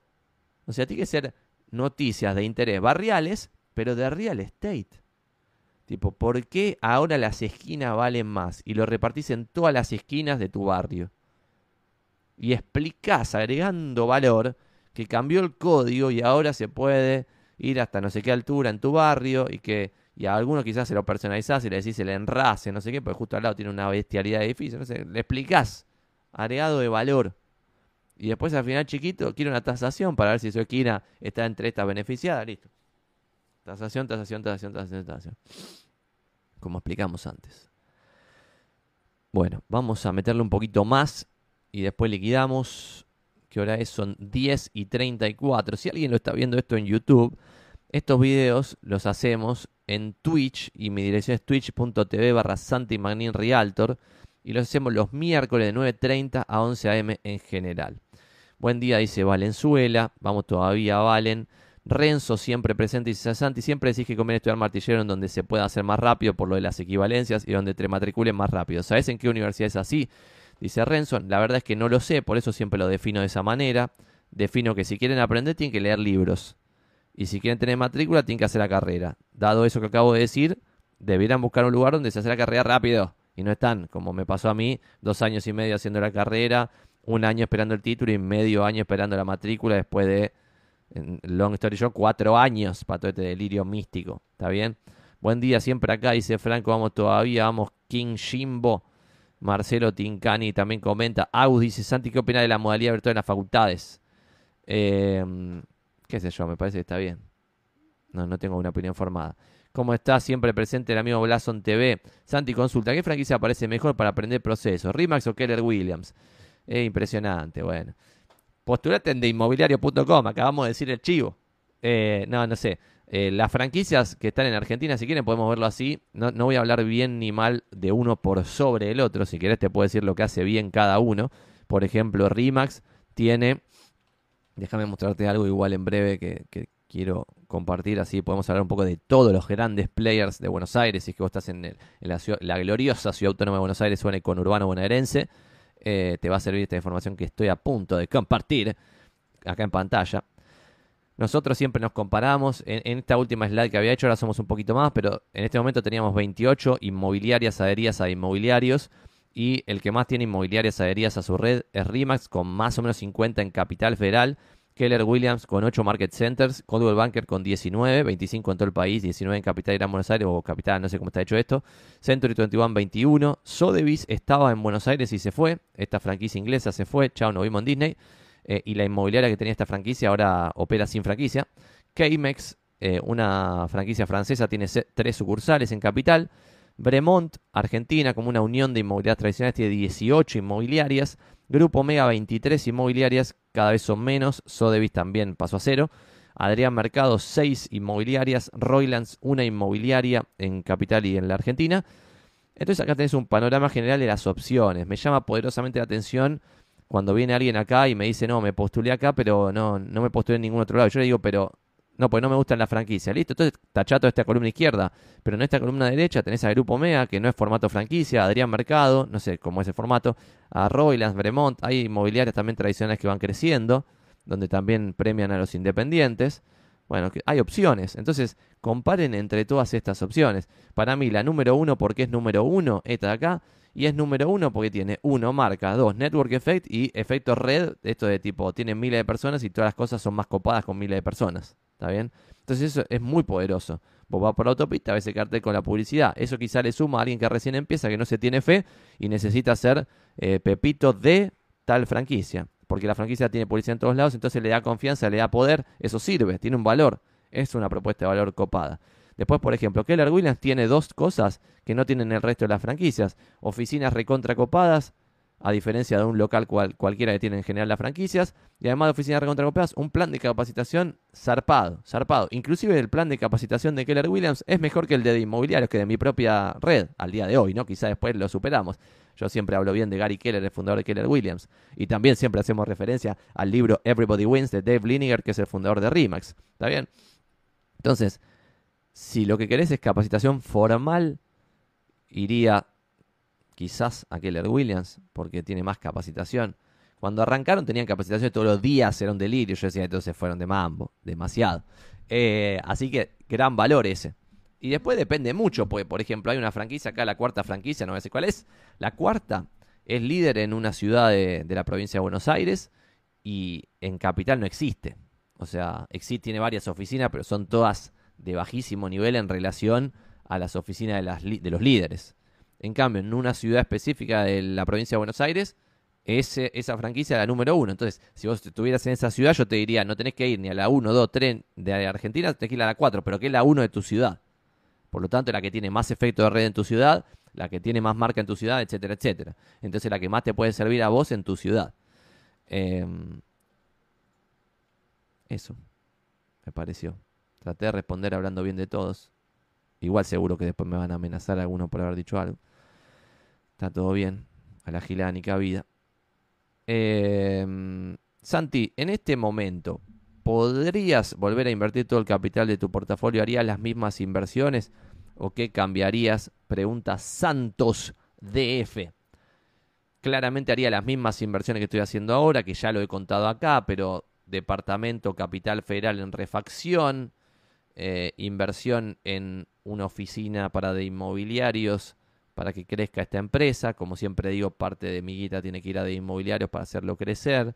Además, acciones argentinas en su totalidad, todo el panel general compré completo, ya no me acuerdo cuántas son. Ah, me faltan igual, tipo, porque IPF la vendí más de 100% arriba y después no la pude comprar más, pues siguió subiendo. Transportadora de Gas Sur, Dica, Roce Rigo, me faltan cinco papeles nada más de todo lo que cotiza en Argentina. Además tengo bonos a L30 que nunca pensé que iba a tener, pero como estaban tan baratos de paridad, esto también me vuelve loco. O sea, voy a responder tu pregunta. Gracias por la pregunta, amigo Santos de F. La voy a sumar con la pregunta que teníamos de, en una inversión inmobiliaria, ¿vos priorizás calidad o precio? Calidad o precio. Y sobre esto voy a cambiar la pregunta y en vez de hablar de inmobiliaria voy a hablar en general. En general porque en general el precio depende de la calidad. Algo es barato dependiendo de la calidad. Esto es casi obvio. Pero si yo compro a 2.000 dólares el metro en Puerto Madero, aunque esté, comprando, aunque esté comprando en Lumière o lo más barato de Puerto Madero, igual voy a estar comprando barato a 2 lucas el metro. En cambio, si alguien me ofrece 2 lucas el metro en el 11, voy a estar comprando caro, casi que en cualquier situación, excepto en Córdoba y Anchorena, creo que hay un edificio premium que vale 2.500 el metro, pero excepto en ese edificio, en todo el resto del barrio, voy a estar comprando caro a 2 lucas el metro. Entonces, esto es clave. O sea, no es precio o calidad, es el precio en base a este producto, a esta calidad. ¿Es barato o es caro? y comparto pantalla de algo que estábamos discutiendo acá en Twitter, porque la gente me indigna en Twitter particularmente. Entonces yo acá el 26 de octubre comentaba, y lo comentamos en Twitch, en, aquel momento lo comentamos en Twitch, no como consejo de inversión, porque no doy consejo de inversión, esto no es un consejo de inversión, estoy contando algo que yo hago que me parece delirante. Y yo ponía, no tiene sentido que haya bonos argentinos al 20% de paridad. El que no sabe lo que es la paridad es si el Estado argentino emite una deuda y dice, estos 100 dólares van a pagar 10 dólares de interés, salgo a vender la deuda. El papel dice 100 dólares más 10 dólares de interés, ¿está bien? Si ese papel después que decía 100 más 10 se vende a 20 en vez de a 100, porque después cuando termina la deuda te devuelven todo el capital, ¿está bien? En el medio te van pagando interés y te devuelven el capital al final. Si, el papel decía 100 y se vende a 20, eso quiere decir que la paridad es 20%. Y acá lo interesante, Irak Irak, tras ser invadido por los Estados Unidos de América y entrar en guerra, defolteó, obvio, y llevó a cabo la peor reestructuración de la historia de la humanidad, que fue 90% de quita. Es decir, a los papeles de deuda de Irak que decían 100, les dijo a los, a, los que habían tenido esto, los bonistas, le dijo, tome 10, acéptelo porque me están bombardeando y no va a cobrar más que 10. Y el bonista aceptó los 10. ¿Está bien? Esa fue la quita más grande de toda la historia de la humanidad. La segunda, ¿qué país la, generó? A ver si me adivinan este dato. Argentina. Y no llegó al 80% de quita. Fue 70 y largo por ciento de quita aceptado. Por casi todos, excepto por, ¿se acuerdan ese quilombo de los fondos buitres? Era porque en, en los tribunales de Nueva York estaban reclamando, che, me están recagando porque... Y Argentina decía, che, pero vos compraste a paridad Chirola y ahora estás veniendo a reclamar. ¿Y qué tiene que ver? Este papeleta decía 100 y ahora me da 20, dale, 22, no sé lo que sea. Bueno, entonces yo lo que ponía es, si nos convertimos en Irak en su peor momento, porque no es en Irak hoy, es en Irak cuando estaba bombardeado en guerra con Estados Unidos, perderías el 50% de tu inversión. Menos de lo que ya bajó Facebook year to date, porque en ese momento ya Facebook había bajado más del 50%. Tiago me pone me gusta la manija al AL30, todos estamos muy comprados. Tiaguín, pelota dice Tales from the Crypto. Y acá Luis Marino ayer, es decir, bastante después de ese tweet, un mes después, me parece, pone, desde que Santi Vende publicó el tweet, pasaron un poco más de 30 días. Los bonos argentinos subieron 30% en dólares en un mes. Y en enero te pagan de renta un 20% más, sin compraste en 20 dólares. ¿Quién decía que no era negocio? Y acá yo comento, voy a leer esto para dar un concepto general después, en base a esto de barato o caro, porque mucha gente no sabe interpretar la realidad y es importante leer libros para aprender a interpretarla. Y después quizás vos estás en desacuerdo conmigo, pero desde más o menos una igualdad de conocimiento. El mes que viene también podría haber un default y nos vimos en Disney, cupón de enero, le pongo yo como, che, guarda con esto del 20 extra, si pagan el interés, pues quizás defoltean antes. Y lo que pongo es, lo realmente sorprendente sería que Argentina no defaultee y haya existido bonos al 20% de paridad que se terminen pagando. Lo digo como sorpresa. No quiero calcular esa TIR porque me vuelvo laca. En el peor de los casos, si hoy defaultea, dice Luis, perdés el 70% del capital invertido en octubre. Pero te vas a un default comprado a un valor del 20% de paridad, exacto. Seguramente arreglan de acá dos años y no creo que se acepte una quita del 80%, lo que te da chance de recuperar lo invertido. Ese es el planteo, el que viene a ser Luis Marino, que no lo conozco, tampoco conozco a, a, ninguno de estos usuarios que está interviniendo en este, en este tweet, en estos tweets, no conozco a ninguno, pero estoy totalmente de acuerdo con este comentario. Y ahora vamos a leer el siguiente. Dice Marino, el default ya está. Comprar bonos en default técnico no tiene sentido, no te van a pagar. Ningún inversor inteligente de los hedge funds lo hace, a no ser que puedan embargar la fragata libertad. Vas a perder mucha guita y vas a seguir siendo pobre. No lo recomiendo. Bueno, acá está el problema de interpretación. Sigue esto en, no lo creo, no se trata de vender, de tener razón, sino de ganar plata.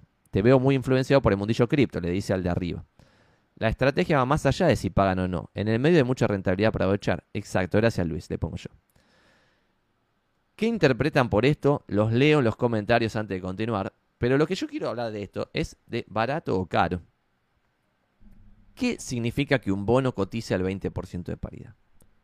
Que el mercado ya da por certeza el default. Es obvio que Argentina va a defaultear. La única pregunta es cuándo. Pero es obvio que va a defaultear. Y ahí es, ¿es obvio? Pregunta. Es lo que descuenta el mercado. Pero a veces lo que descuenta el mercado no se sucede. Y así hace guita la, la, la gente que hace guita. Apostando en contra del consenso y de vez en cuando pegándola en contra del consenso. Es obvio que en el precio se descuenta el default argentino. Porque si no, ¿qué clase de estupidez sería un bono al 20% de paridad de vuelta? Esto no tiene sentido. Está más barato, este, en ese momento, está más barato que los bonos de Ucrania en guerra. ¿Está bien? Entonces, obvio que se estima que va a haber un default. No solo se estima un default, se estima un default y después se estima una reestructuración de deuda donde le van a dar chaucho y parito a los bonistas. Eso es lo que se estima hoy. Entonces, si vos tenés un estilo contrarian y crees que va a haber un default, que va a haber una reestructuración, pero que en la reestructuración no vas a ir a la reestructuración de Irak en guerra, donde te van a pagar tan solo 10% de lo que decía la papeta original, entonces hay guita para ser ganada. Está bien. ¿Qué quiero decir con esto? Entonces, que estamos comprando un producto de calidad chotísima, porque es un bono del Estado argentino, un producto de calidad chotísima, pero tan, pero tan barato, que pasa a tener poco riesgo esta inversión. Esto de locos. Y llegó a estar a 19 de paridad. Yo llegué a comprar una partecita a 19 y pico. No tiene sentido, de vuelta. La peor reestructuración de deuda de la historia argentina fue tipo 20, redondeando 75% de quita, 25% te daban a vos eh, después de la reestructuración. La joda obvio es que la reestructuración lleva un tiempo. Entonces quizá no te dan un nuevo bono, una nueva falopeada o con lo que sea que te den después eh, inmediatamente del default. Defaultean, están dos años hablando boludeces y después te dan algo nuevo. Entonces todo eso quizá no te cierra el número. Por eso la paridad es bajísima porque estiman un default, estiman una reestructuración y estiman ahí guita perdida por un montón de tiempo.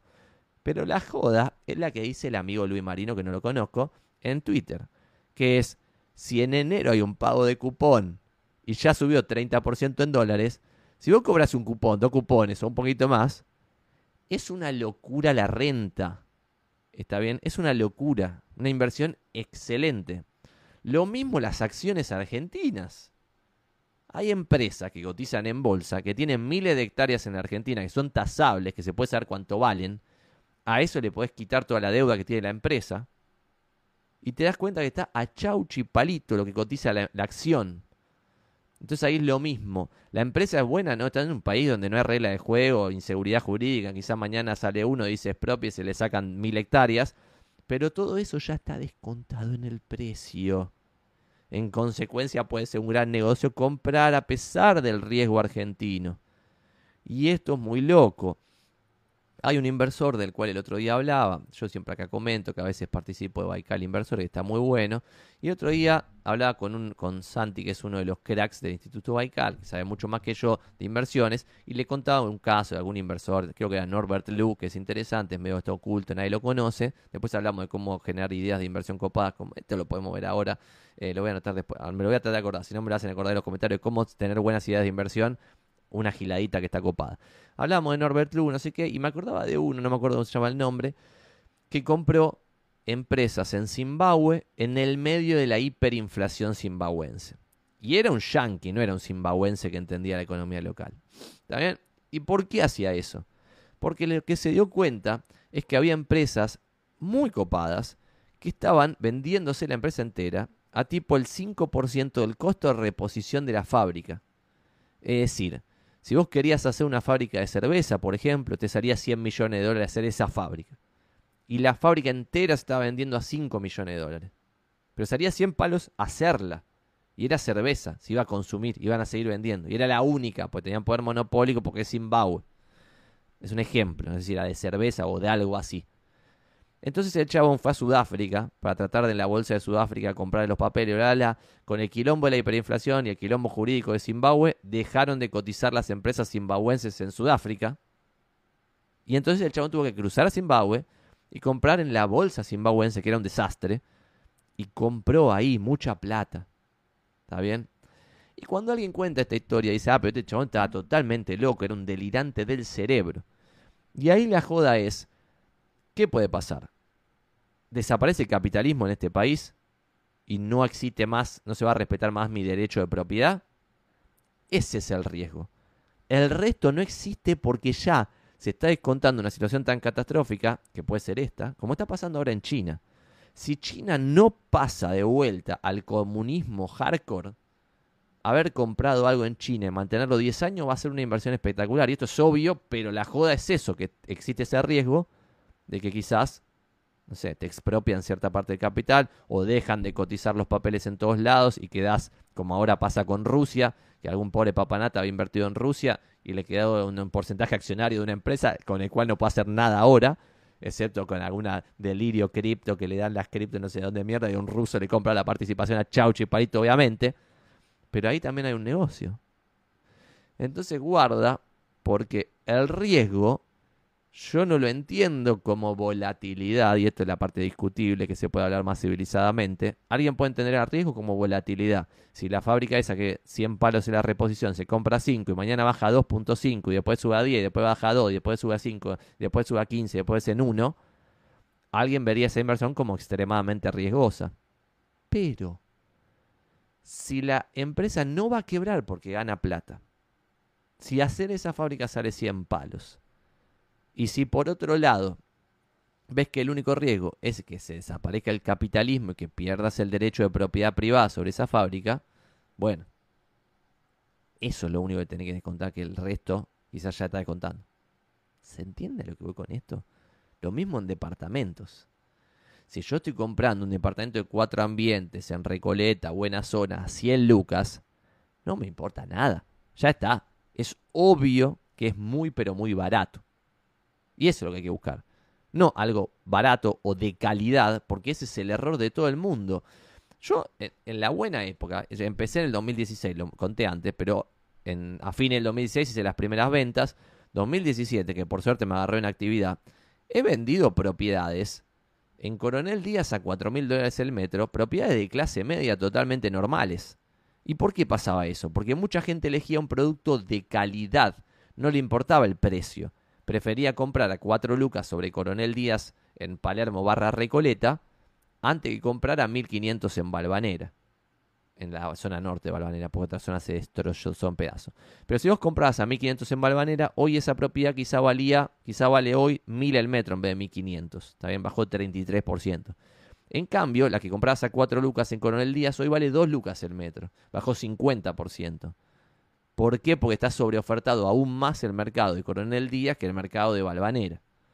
Entonces, ¿ahí valía comprar calidad o precio? No, no era calidad o precio, era el precio en relación a la calidad. Si vos me hubieras dado a 3 lucas el metro en ese momento en que estaba 4 en Coronel Díaz, quizás yo lo hubiera comprado y perdía el 33% ahora. Lo mismo en Balvanera, si era 1200 en vez de 1500, bueno, etcétera. Y lo mismo estas cosas. Y aplica a propiedades, acciones y bonos, que es lo que decimos siempre acá, que son las únicas inversiones que se pueden hacer. Y después, otra cosa que hemos hablado acá alguna que otra vez, acciones, propiedades y bonos también tienen un montón de falopeas que pueden salir de ellas mismas. Por ejemplo, un fondo común de inversión que invierte en acciones, en realidad estás invirtiendo en empresas. Tenés un maxi kiosco, estás invirtiendo en empresas.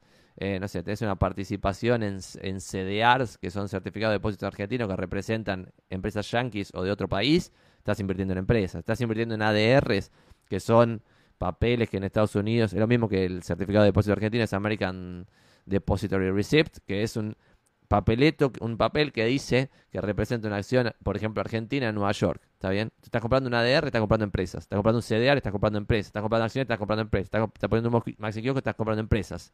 Entonces, empresas, propiedad, real estate en cualquiera de sus formas y bonos, deuda en cualquiera de sus formas. Eh, calidad y precio mezclados. Hay que comprar barato. Y se sabe lo que está barato. Y lo que está barato es lo unsexy, lo que no está de moda. lo que nadie quiere comprar. No es comprar cripto en el 2018, 2019, 2020, todo el mundo, todo el tiempo, cualquier gil hablando de cripto sin parar. Es obvio que va a terminar mal, no tengo ni que saber lo que va a pasar en el futuro. Es obvio porque está de moda. Y si está de moda es caro. Y si compras caro tenés un retorno subpar, o sea, un retorno de mierda. Eh, y eso pasa siempre, no es que estoy leyendo, no es que tengo la bola de cristal. Eh, TMD dice, leyendo a Taleb antifrágil y su insistencia en las carteras convexas, la inversión en el S&P ya queda desacreditada. Guarda con Taleb, guarda con Taleb porque es muy sofisticado y si un gil como nosotros eh, trata de hacer esto de una cartera convexa, quizás queda culo para arriba. Atención. Pero sí estoy de acuerdo que hay que tratar de ver cómo eh, ser amigable con esos cisnes negros que te pueda, que un cisne negro te lleve a ser antifrágil, como dice Taleb. Pero guarda porque quizás un nivel de sofisticación muy alto te lleva a perder toda tu plata, porque no entendés lo que estás haciendo. Sé que es un antinegocio, pero tenés video recomendaciones para ver cómo, para vender como dueño directo. Eh, no solo tenemos, sino que te voy a recomendar un video de otras personas. Hay un canal de YouTube que se llama Ingenieros Inmobiliarios, que están acá en de Inmobiliarios, y tienen un video que se llama webinar para dueño vende o algo así, o cómo vender rápido, no sé, un webinar de una hora que está buenísimo y te dice todo lo que tienes que hacer. Y es una hora, así que no lo vamos a ver, no lo vamos a ver ahora porque vamos a una hora 21 de Twitch. Eh, entonces no, no te puedo decir todos los consejos, pero fíjate eso, ingenieros inmobiliarios en YouTube, amigo Gabo, Gabo CLX. Y me gusta que comenzás diciéndose que es tu antinegocio. Y de vuelta, esto yo no lo hago para conseguir negocio de forma directa, lo hago para agregar valor. Si vienen acá 20 dueños vende y quieren aprender cómo se vende, les cuento todo. Acá hasta paso los nombres de los proveedores. Te digo que, por ejemplo, para hacer fotos, plano, visita virtual y video con dron, puedes contratar a Estudio 3R, lo googleás. Puedes contratar a Nartex, lo googleás. Si querés hacer amolamiento virtual, con estas cinco cosas ya estás en más de percentil 90 de la oferta de capital federal sin ser inmobiliaria, amigo Gabo. Amolamiento virtual, Box Brownie. ¿Por qué hacer amolamiento virtual? Porque el amolamiento virtual aumenta el CTR de la primera foto de tu aviso. Y al aumentar el CTR, el portal inmobiliario cree que tu aviso es mejor de lo que es. En consecuencia, lo posiciona mejor a igualdad de destaque con otros avisos. Y esto ya lo tenemos validado, no es una teoría nuestra que se, se le ocurrió a Santi en un delirio místico.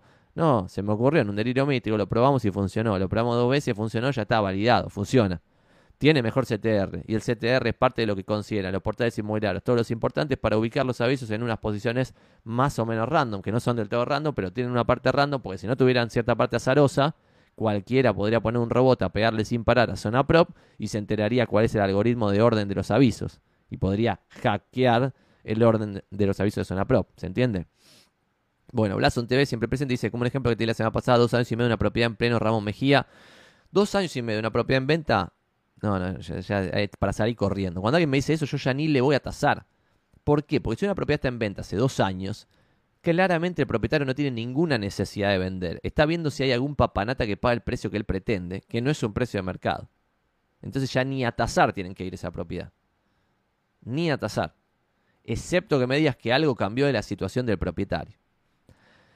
Z077 dice la Santi, consulta, ¿se puede tener un departamento declarado como vivienda única de ocupación en un resort? En mi pueblo están vendiendo los departamentos de un resort, así cuando no estoy viendo ahí lo puedo dejar en alquiler.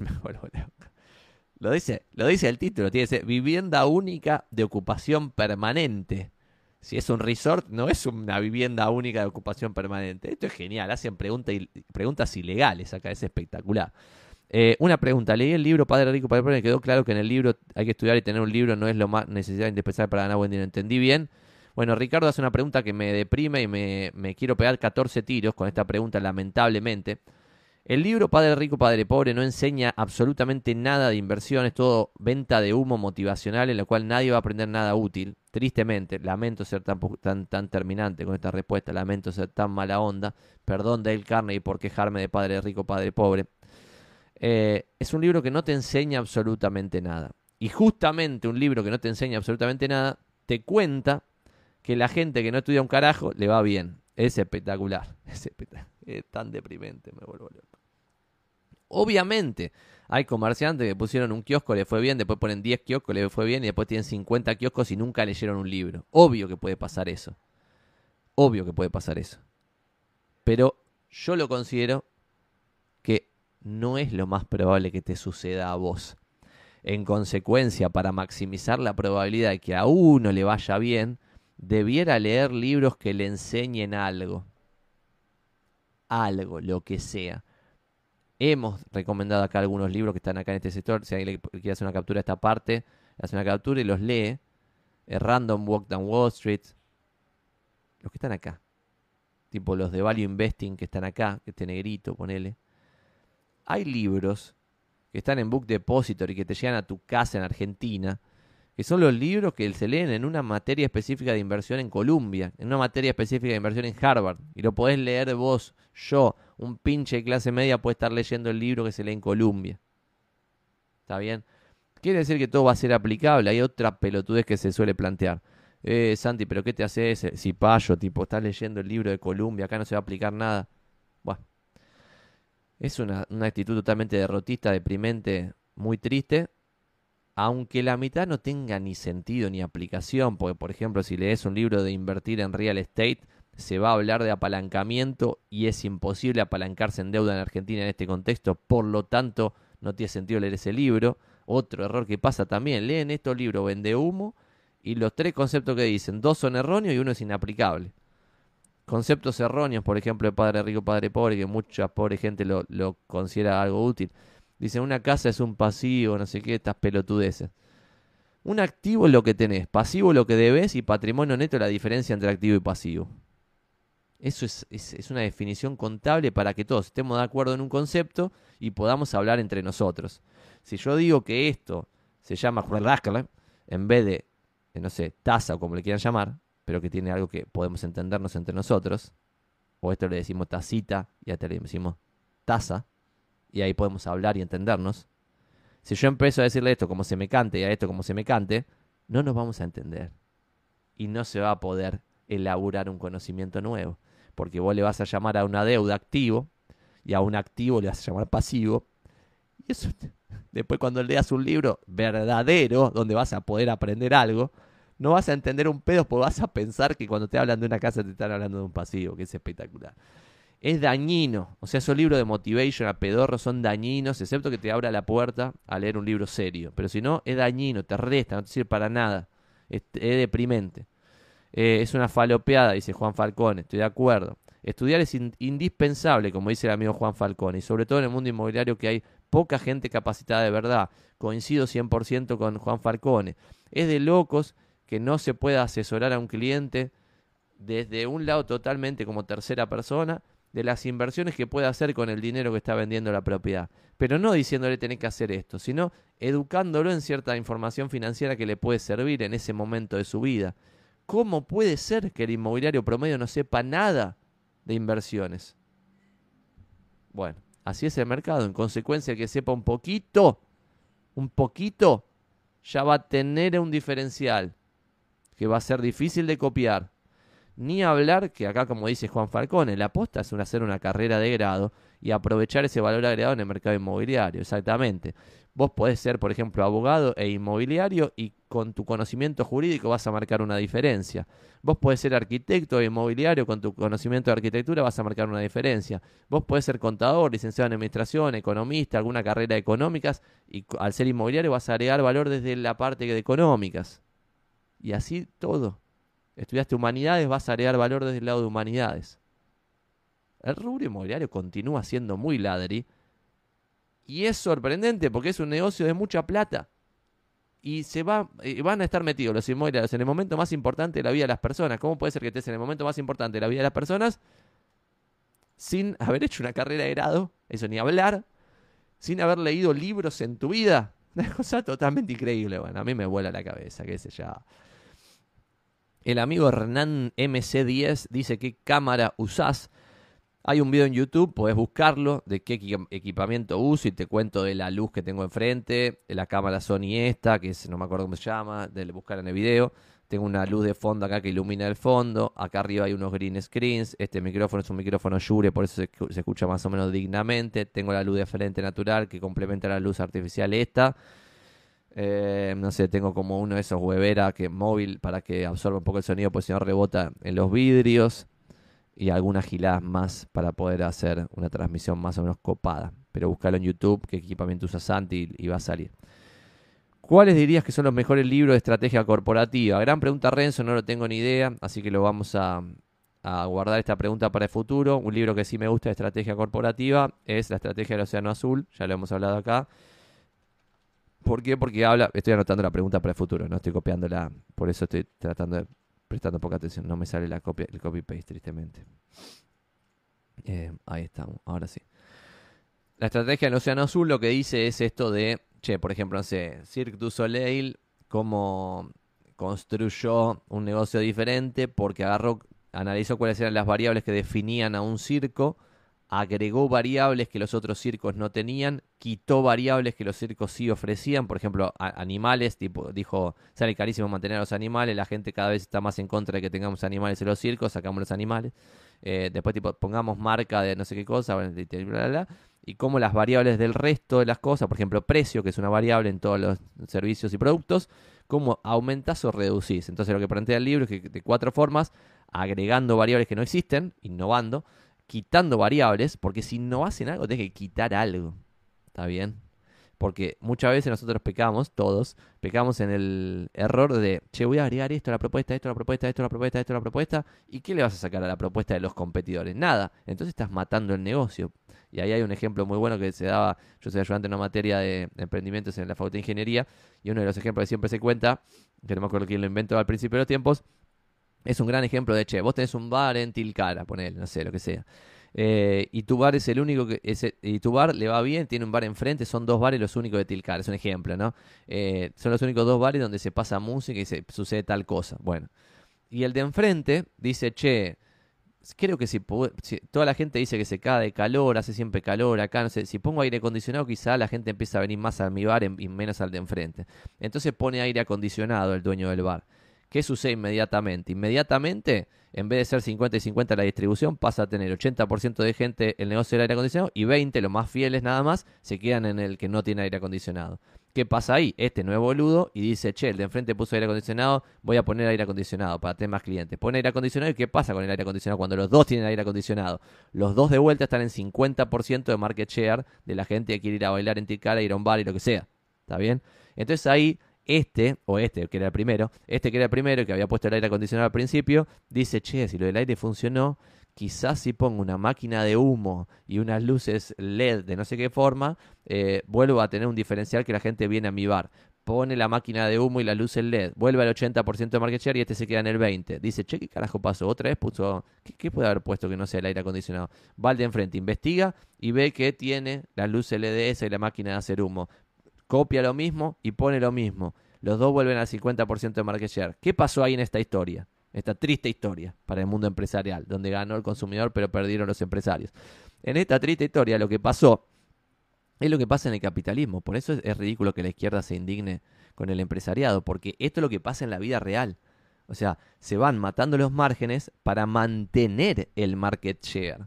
Entonces, por ejemplo, si en el rubro inmobiliario aparece un actor, como aparecí yo, que ofrece el 70% de split para corredores inmobiliarios matriculados y bandera blanca en la cual pueden usar su propia marca y no la marca de un fulano random con un loguito que les obligan a poner en todos lados, bueno, ahí estoy marcando la cancha para ir hacia allá. Pero tristemente es la historia del aire acondicionado. ¿Por qué? Porque si alguien quiere volver al market share original que tenía, que se lo está sacando Santi con esta propuesta, lo que tiene que hacer es ir para arriba. Entonces los dos vamos a erosionar el margen del negocio por estar innovando en propuesta de valor, ¿se entiende? Entonces, esto es interesante y lo que plantea el libro, me fui al carajo, esto de la estrategia del Océano Azul, no sé cuáles son los mejores libros de estrategia operativa, después lo vemos. Eh, esto de la estrategia del Océano Azul está bueno porque lo que te dice es, che, agregá y quitá cosas de la propuesta. O sea, fíjate, yo estoy dando tipo bandera blanca, 70% de split, pero estoy agregando otras cosas que serían como un disvalor. Por ejemplo, no sé, inventamos un fee por captación. Entonces, cuando un inmobiliario trae una propiedad de inmobiliario, tiene que pagar 100 dólares. Y eso no existe en ninguna otra red. Entonces, en todo el resto es gratis. Vos tenés una propiedad, dos, 100 propiedades, acumulan propiedades, falopa ahí en todos lados y listo, es gratis. En cambio acá eso sería como un disvalor, porque tenés que pagar para captar una propiedad. Entonces si vos tenés un negocio de 50 captaciones, que no sirve para nada, eh, bueno, ahí tipo quizás no te sirve, pues te termina el split del 70, no te sirve para nada. Es interesante. El amigo Ricardo dice, los consumidores creen en las marcas como si fuesen religiones, el mercado se basa en creencias, es verdad que el mercado cree en eso. Che, si apostaste un 4 a 0 contra, hoy contra Polonia Santi, le apostaste un 4 a 0 hoy contra Polonia Santi, dice Guido Micali. Vamos a hacerlo en este momento porque es una gran sugerencia del amigo Guido y vamos a ver cuánto paga esa cuota. Y esto lo hablamos la vez pasada de, che, una cosa es timbiar, otra cosa es hacer negocios y vamos a ver esto para que quede en el recuerdo, porque esto me parece muy entretenido mostrar esto que estoy mostrando, por ejemplo, B365. Me meto acá, veo los resultados posibles que estoy mostrando en pantalla, que no sé si lo llegan a ver. Y el 4-0 paga 19 a 1 de Argentina. El 4-1 29 a 1. No sé si lo ven acá. 4-0 19 a 1. 4-1 29 a 1. Pero sigue habiendo cuotas hasta el 7-1, 7-0. 7-0 251 a 1. 6-2 351 a 1 el 4 a 0, 19 a 1, ponemos 4 a 0 como dijo el amigo Guido, pero le vamos a meter además corners, más de 9 corners y vamos a meter tarjetas, una, una magia extra para enloquecernos por completo. Y con esto terminamos la timba del día porque Guido la sugirió y me parece una cosa espectacular. Ponemos acá tarjetas y ponemos menos de 5 tarjetas, o sea, 4 como máximo. Establecemos importe 3 lucardas. Si ganamos Guido, ganamos 200, ¿eh? Vamos adelante. Vamos arriba, 4 a 0. Ahí está, apuesta realizada. Gracias por la sugerencia, espectacular. Em, vamos a continuar con lo que me comentan acá. Gracias, Guido. ¿Estás en vivo ahora o es un video grabado? Pregunta Hernán. Estamos en vivo. Guido acaba de comentar que apostemos 4 a 0 que ganamos hoy contra Polonia y lo hicimos en directo. Eh, el vendedor que más vende es el que no vende, jaja, dice Alan, y tiene razón, es así, y por eso yo quería titular mi libro Vender sin vender, pero no, me, están bardeando ese título, no sé qué les parece, les parece un título copado, no copado. Creo que el concepto es ese, vender sin vender, y los mejores vendedores son los menos, si se quiere, agresivos en, la, en lo que se considera venta en general, pero los más agresivos en la prospección de negocios, que ahí está la, la, la posta para ser vendedor. Em, te vas a sorprender que es una historia distinta. en TV dice, Santi, ¿puede un estudiante de la carrera de corredor trabajar en de inmobiliarios? ¿Qué funciones se pueden cumplir? Depende de la inmobiliaria en la cual te sumes. Un cor de inmobiliarios no le presta servicio a no matriculados, pero sin embargo vos, amigo de Blason TV, podrías trabajar en una inmobiliaria de día de inmobiliarios. Por ejemplo, Santiago Magnín o lo que sea. Y ahí, bueno, dependerá de cada inmobiliaria. ¿Cuándo tienen pensado cambiar a unas oficinas más grandes? Pregunta el amigo Marcelo Tincani. Ya estamos en obra en este momento. Nos vamos a mudar a una oficina de más o menos 500 metros en Palermo, Hollywood. Hoy estamos en Recoleta, en tres oficinas que en su conjunto tienen 210 metros. Eh, así que estamos creciendo, asumiendo más riesgo. Eh, mi objetivo para el 2023 es no quebrar, es mi único objetivo, porque si logramos no quebrar y seguir creciendo, esto va a generar un muy lindo negocio con el correr del tiempo. Buen día, Santi. Primera vez por acá, consulta. Estoy detrás de una propiedad, dice Piruchi 90 para comprar. Dice, está por, para comprar una propiedad. El tema que está por tracto abreviado y me parece riesgoso quedarme con una reserva hasta escriturar en febrero por enero. Argentina, devaluación, explota el dólar, factores mundiales, ya que enero pasado se gestó una guerra, COVID, mejor de retirarme y volver en febrero en búsqueda o renegociación de la misma, dice Piruchi. No tengo ni la más pálida idea de lo que te conviene a vos en tu particular situación. El mercado inmobiliario hoy en la ciudad autónoma de Buenos Aires vale a baja, es decir, cada vez los precios están más bajos. Eso quiere decir que hay que seguir esperando, seguir esperando y seguir esperando y comprar en febrero del 2023 en vez de en noviembre del 2022.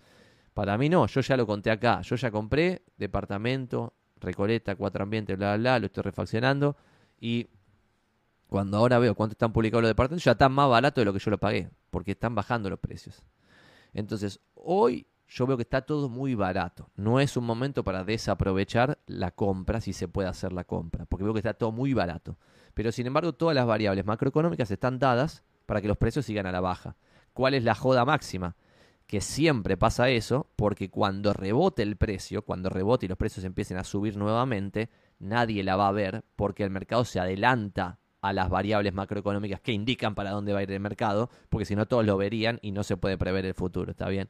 Entonces, no tengo idea qué te conviene en tu caso, pero si esperas a febrero probablemente encuentres otras cosas, si lo que estás comprando es un 2 o 3 ambiente o algo así, si ya es algo más específico, quizás guarda, porque quizás no hay una oferta delirante como si hay oferta delirante de monoambiente, oferta delirante de dos ambientes, oferta delirante de tres ambientes en casi todos los barrios de Capital Federal.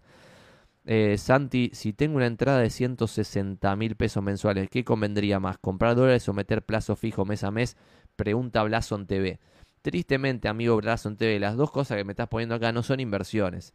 Comprar dólares es mantener tu poder adquisitivo. Pregunta, ni siquiera, porque el dólar pierde poder adquisitivo. Comprar oro sería mantener tu poder adquisitivo y también puede bajar. Pero, y meter plazo fijo mes a mes, por favor, el plazo fijo es un juego, tiene esperanza matemática negativa, es un juego como timbiar en B365 que hicimos recién. ¿Por qué? Porque el plazo fijo paga mucho, entre comillas, pero Argentina de vez en cuando tiene procesos inflacionarios delirantes y devaluatorios delirantes donde te licúan por completo toda tu guita y no vimos en Disney porque vos estabas en pesos. Entonces, atención, ahorrar en un plazo, invertir no es poner la guita en un plazo fijo, invertir es propiedades, acciones o bonos. Y esto sí lo puedo decir, a pesar de que no es un consejo de inversión, hagan lo que quieran, porque estoy diciendo todo lo que se puede hacer como una inversión. Estas tres son la única que se puede hacer de inversión, no hay otra cosa. Todo el resto es timba. Por ejemplo, vos compras dólares, lo guardás en una caja, en 100 dólares, en 100 años no tenés nada, en 50 años tenés muy poca plata.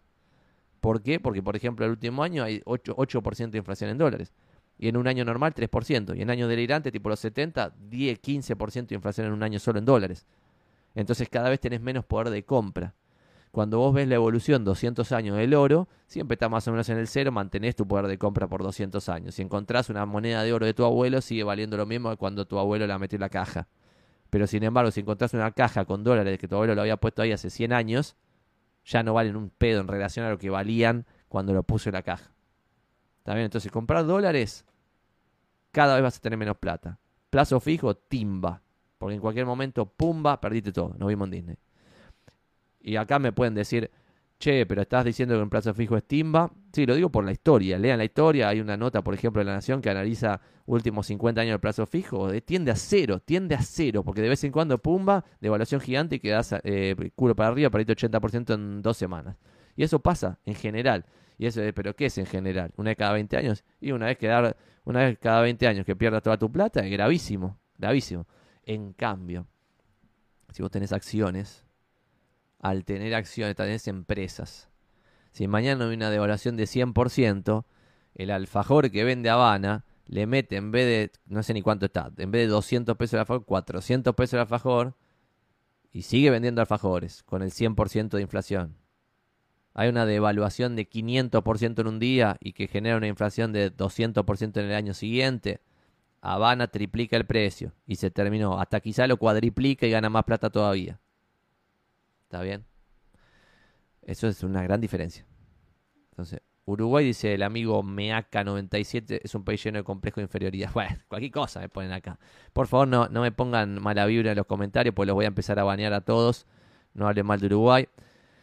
Estás diciendo cualquier cosa. Ah, este amigo Menaca, no sé cuánto, está totalmente desfachatado. Vamos a ver si lo podemos bloquear. Bloquear a Menaca, bloqueado. El amigo Menaca97. Eh, me pone también, estás, está diciendo cualquier cosa. Bueno, chao, chao, chao. En Argentina iría todo. Ah, muchos comentarios. Eh, muchos comentarios del amigo Menaca que ya fue bloqueado. Les pido perdón que no lo vi antes para no bloquearlo antes. Eh, me hartaste Blason. Ah, puté y todo. Lo bloqueé después. Bueno. Creo que igualmente está perdiendo contra la inflación por la cuenta que saqué. Bla, bla, bla. Y el plazo fijo autorizado por el índice SER, dice Santos. Es que no sé por qué alguien querría hacer un plazo fijo en vez de comprar acciones del banco. Pero bueno, está bien. Em, eh, como no doy consejo de inversión, haga lo que quieran. Lo que estoy diciendo es que históricamente el plazo fijo tiende a cero. Históricamente, invertir en una moneda cualquiera sea, inclusive la libra esterlina, que es una moneda fuertísima, tiende a cero. ¿Por qué? Pues si yo le meto 3, 4% de inflación anual, un año, dos años, tres años, cuatro años, 100 años, tiende a cero. ¿Está bien? Plazo fijo tiende a cero. Otras cosas son timba. Están poniendo que gana Argentina 4-0, están timbeando. Pero dense cuenta que es la misma categoría comprar criptomonedas que apostar que Argentina gana 4-0. La misma categoría, timba. Que no es la misma categoría que acciones, propiedades y bonos. Acá me etiqueta el amigo Renzo. Tenés que banearlo, no lo baneaste. Ya ahora ya lo baneé. Cuenta suspendida, ya está bloqueado. Ahora sí. Acciones Argentina, todas hold menos bancos. Algo interesante sobre esto, por ejemplo, para el amigo este Menaka97 que insultó a todos y, de, de estilo veneno. Aunque ustedes tengan una vida de mierda y les esté yendo súper mal, tienen que ponerse una máscara para no caer en esto que está cayendo el amigo acá. Porque ese es un camino cada vez a la desgracia mayúscula. Esto es de loco que, te, que, haya que explicarlo. No entiendo cómo la gente entra acá a putear al chat. Es una cosa de locos. Tipo, aunque tu vida sea una... Entiendo que puedes tener un montón de circunstancias. Tiene sentido a la hora de comprar, dice Garredo o no sé cómo se lee. Eh, a la hora de comprar propiedades sin cargo, ofrecer un 20% menos de valor de publicado o los vendedores lo publican cercano al precio mínimo que aceptan.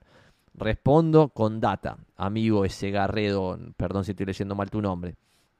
1. Negociación promedio histórica en Buenos Aires era 5% precio de cierre versus valor de lista, valor de publicación. Es decir, las propiedades que se vendían, por ejemplo, una de 100 se vendía en 95.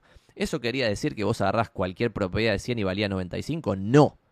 Porque, por ejemplo, hoy en Buenos Aires se vende el 2% del stock por mes en una autorización de venta que dura cuatro meses, se vende el 8% del stock. En consecuencia, redondeando, el 90% de lo que vos veas publicado, amigo Garredo, no se va a vender. El 90% de lo que veas publicado no se va a vender. En consecuencia, ahí ni importa un pedo la negociación ni nada. No se va a vender, ya está out, no existe. El 90% de lo publicado no es mercado. 5% era el histórico. Ahora los sistemas de gestión inmobiliaria nos dicen que hace varios años está en 10% la negociación. De 100 se cierra en 90, pero se cierra en 90, lo que estaba en 100, lo que se vende. Nosotros en de inmobiliario seguimos en el 5%. Entonces, si vos ves un producto en de inmobiliario, lo más probable es que sí se vende, porque ¿qué pasa? la rotación es 8%, poner en un periodo de 4 meses en el mercado en general. En de inmobiliarios es más o menos, no, para redondear, 50%, la mitad. Si la rotación es la mitad, quiere decir que gran parte de lo que es publicado en nuestra propia oferta tampoco se va a vender. Entonces, inclusive ahí vas a ofrecer 90, te vamos a decir no porque va a ser aberrante, muy bajo, pero igual quizás no se vende en absoluto y quizás tu 20 abajo era el precio correcto y el único que alguien estuvo dispuesto a pagar fue tu 80%, ¿está bien? En consecuencia, probaría el 20, pero si la propiedad está 20 arriba de lo que vale el precio de cierre. De vuelta, lo dijimos al principio, nosotros tenemos un mapa de precio de cierre y en el mapa de precio de cierre tenés un montón de puntitos con cierres concretos con el precio verdadero. Entonces, si vos ves una propiedad, por ejemplo, hay algo interesante. Yo, por ejemplo, la última propiedad que compré, la compré, voy a hacer la cuenta para no decir los números, lo, lo hago con una calculadora, a 5.3% menos del valor de lista. Y soy inmobiliario. Entonces alguien podría decir, che, qué mal que negociaste. ¿Negociaste solo 5 cuando se negocia 10 en general? No, porque oferté lo que valía para no perder el tiempo. Y le dije, está esto, esto es lo que vale, no pongo un peso más ni nada, chao, esto ya está, fin. Negociame esto y si no, no se hace. Me traes mil dólares más, no lo, no lo hacemos. Lo pagás vos de tu comisión, no sé qué, no lo hacemos. Eh, listo. Que quede súper claro. Entonces va a depender mucho del producto. Para poder resolver eso, me, me WhatsAppeas 11 3621 59, digo 11 3621 59. Ves este video en YouTube, acá abajo está mi número de celular. Me WhatsAppeas, te paso el de precio de cierre. Y con el mapa de precio de cierre podés ver si la propiedad que querés comprar vale 80 y está en 100, oferta 80. Pero si vale 80 y está en 90, oferta 80, que no va a ser 20% menos. ¿Está bien? Entonces va a depender de cuánto vale la propiedad de verdad. No importa cuánto se negocia el valor. Yo, por ejemplo, la primera, esta última que compré, la, acabo de decir, 5 y pico. La primera que compré, me la jugué con 25% menos de oferta cuando fuimos a ofertar. Y creo que terminamos pagando aún menos porque logré meter una oferta en pesos. El contexto no era tan delirante como ahora. Ahora nadie te va a aceptar una oferta en pesos, obviamente. Pero cuando vos agarras un periodo quizá de 8 años que no hubo grandes devaluaciones, ahí te aceptan en general algunos propietarios ofertas en pesos. Lo cual es un delirio por lo que acabo de decir de los plazos fijos. La gente pasa en ocho años y no hay devaluaciones fuertes ni inflación galopante y ya creen que se pueden pactar las cosas en pesos. Un delirio. Pero que no leen un libro de historia. Acá hay periodo de 10 años que no pasa nada. Y después de los 10 años, ¡pum! Va a tomar para vos. Porque ¿qué pasa? Eh, no sé, periodo de convertibilidad. ¿Cómo terminó? 4 a 1 terminó. En dos minutos. O sea, 1 a 1, 1 a 1, 1 a 1, 1 a 1, 1 a 1, 1 a 1, 1 a 1, 4 a 1. Pimba. Si vos estabas con una deuda en dólares que no se te especificó por alguna cosa, Es una locura. Y si vos estabas del otro lado y te especificaron algo que estaba dolarizado, perdiste 75%, 75%. Es muy grave. ¿Por qué? Porque cuando vos perdés 50%, para recuperar el 50% perdido tenés que ganar 100%.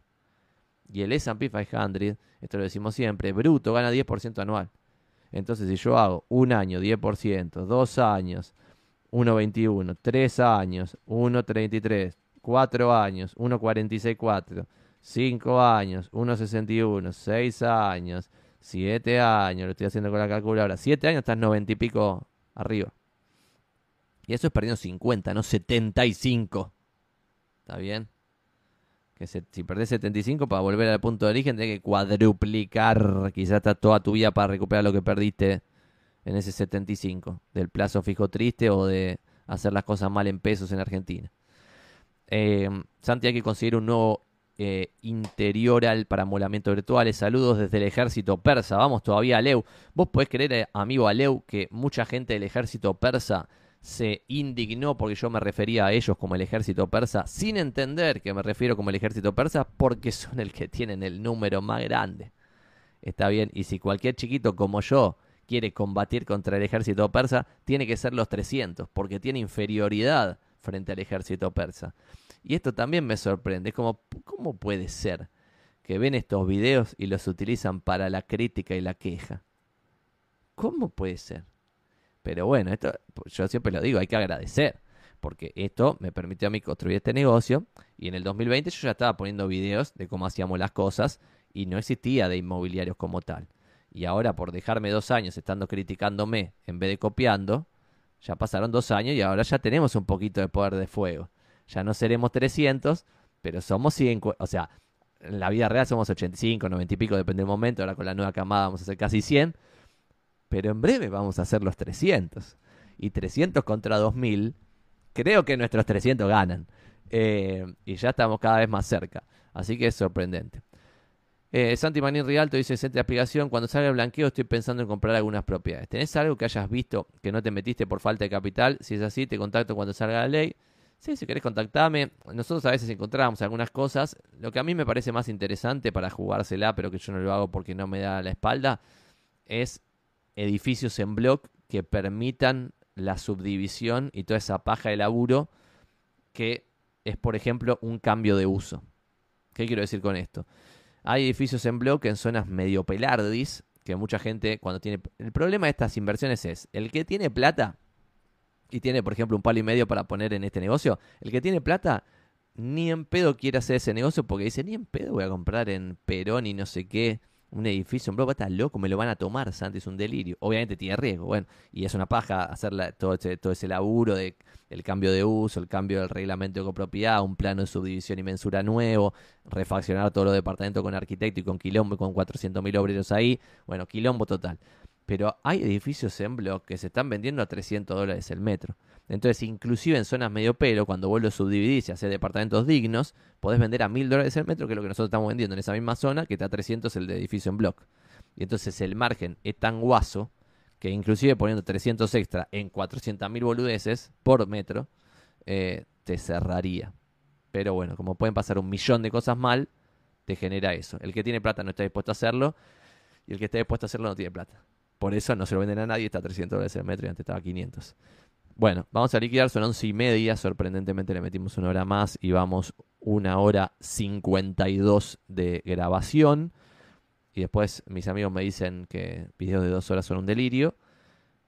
Pero está validado, por ejemplo, dato de y terminamos, que este contenido, por ejemplo, que dura hasta ahora, una hora 52, se consume mucho más que el contenido de 20 minutos. El contenido de 20 minutos, ponele, se consume 10 minutos en promedio y el contenido de 2 horas se consume, se consume 20 y pico de minutos en promedio. Y ahí me dice, eh, pero ¿para qué graba 2 horas si se consume 20 y pico de minutos en promedio? Primero que algunos lo ven completo y segundo, que 20 y pico de minutos es una locura. Es una locura. O sea, el nivel de confianza que generamos, alguno coméntelo acá en los comentarios, pero un montón de gente no me conoce pero si tiene de fondo ahí, este, mientras está cocinando, está cortando ahí el, quesito, está, no sé, haciendo los fideos, y me tiene de fondo hablando boludeces a mí, o hablando algo útil de vez en cuando, en ese mix de boludeces y algo útil, de apostar 4 a 0 Argentina y alguna boludez copada, eh, en ese mix se genera confianza.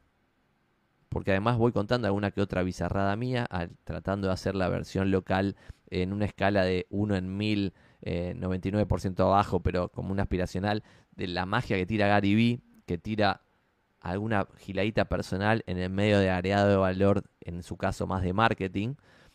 Y eso después te genera negocios. Y cuando vos ves lo que se sucede, ponerle abajo del negocio de Gary Vee o abajo del negocio de muchos que son como si fuesen youtubers, pero que en realidad su negocio no es ser youtuber, sino que tienen una empresa que da consultoría de no sé qué, una empresa que vende cursos, una empresa que vende desarrollos inmobiliarios con su cara, otra empresa que vende no sé qué otra cosa. Y todas esas empresas, tipo columnas, se van nutriendo de una generación de contenido que alimenta cada una de esas columnas, eso a mí me vuela la cabeza. Y por eso estamos ahora haciendo en muchísima más baja escala de los que son grosos de verdad, haciendo esto de, che, logramos que la gente consuma 20 minutos de agregado valor de esta forma. Con los primeros 20 minutos no se va a generar nada, pero cuando sean un día 20, después 10, después 20, después 10, después 20, y después de un año, quizá la persona dice, che, al final Santi no era un chanta, todo lo que viene diciendo lo viene haciendo y siempre nos comparte el camino de lo que va haciendo. Che, cuando, tengas la propiedad esta de tu tía, ¿por qué no se la das a Santi? Listo, negocio 1, inmobiliaria. Ya funcionan, nos llegan tasaciones, los, los pedidos de tasaciones se convierten en tasaciones, la tasación en captación, las captaciones en reserva, las reservas en ventas, embudo, forma de hacer un negocio, se puede hacer. Segundo, de inmobiliarios.com, red inmobiliaria, consumen algunos corredores inmobiliarios esto y les sirve para algo, alguna partecita, lo del farming geográfico que vimos hoy les sirvió para algo, entonces un video no pasa nada, ven 20 minutos, está bueno, ¿eh? este, este, parece medio chanta. Segundo, parece un poquito chanta, no sé si tan chanta. Tercero, me cae medio mal porque insulta. Cuarto, no sé qué, bla, Quinto, punto trigésimo cuarto video que se consume 20 minutos y ahí dicen, che, a pesar de que putea me cae bien este pibito. Y terminan sumándose a inmobiliarios o postulándose, postulación se convierte en entrevista, entrevista en psicotécnico, psicotécnico en ingresante, ingresante en que vende algo y el vendedor en superavitario y ahí ganamos plata, segundo de inmobiliario.com. Tercero, dar charlas, que también me alimenta a los otros en mudo y todo es como una cosa, un ecosistema que eh, vive uno del otro, como si fuese el pajarito que está arriba de la, de la jirafa, como leo en el libro con mi hijo que tiene mis amigos los animales. Eh, entonces, este otro son charlas me llegan tantos pedidos de charlas, paso presupuesto, la mayoría dicen y en pedo te pago mil dólares, está todo bien, queda descartado, alguno paga, después de que paga, encima de esto me alimenta a los otros embudos, fiesta loca, espectacular. Bueno, charla. Cuarto, ahora otra cosa, porque por ejemplo, no sé, está generando plata, hasta Twitch genera plata, es un delirio, pero YouTube ya está generando 200 dólares por mes, entonces cada mes genera más plata, más plata, más plata. Entonces, esta giladita que siempre la desprecié por completo, creo que en el 2023 se va a convertir eh, sorprendentemente en un cuarto, en una cuarta columnita humildísima de quizá, no sé, 500 dólares, 1000 dólares cuando termine el año.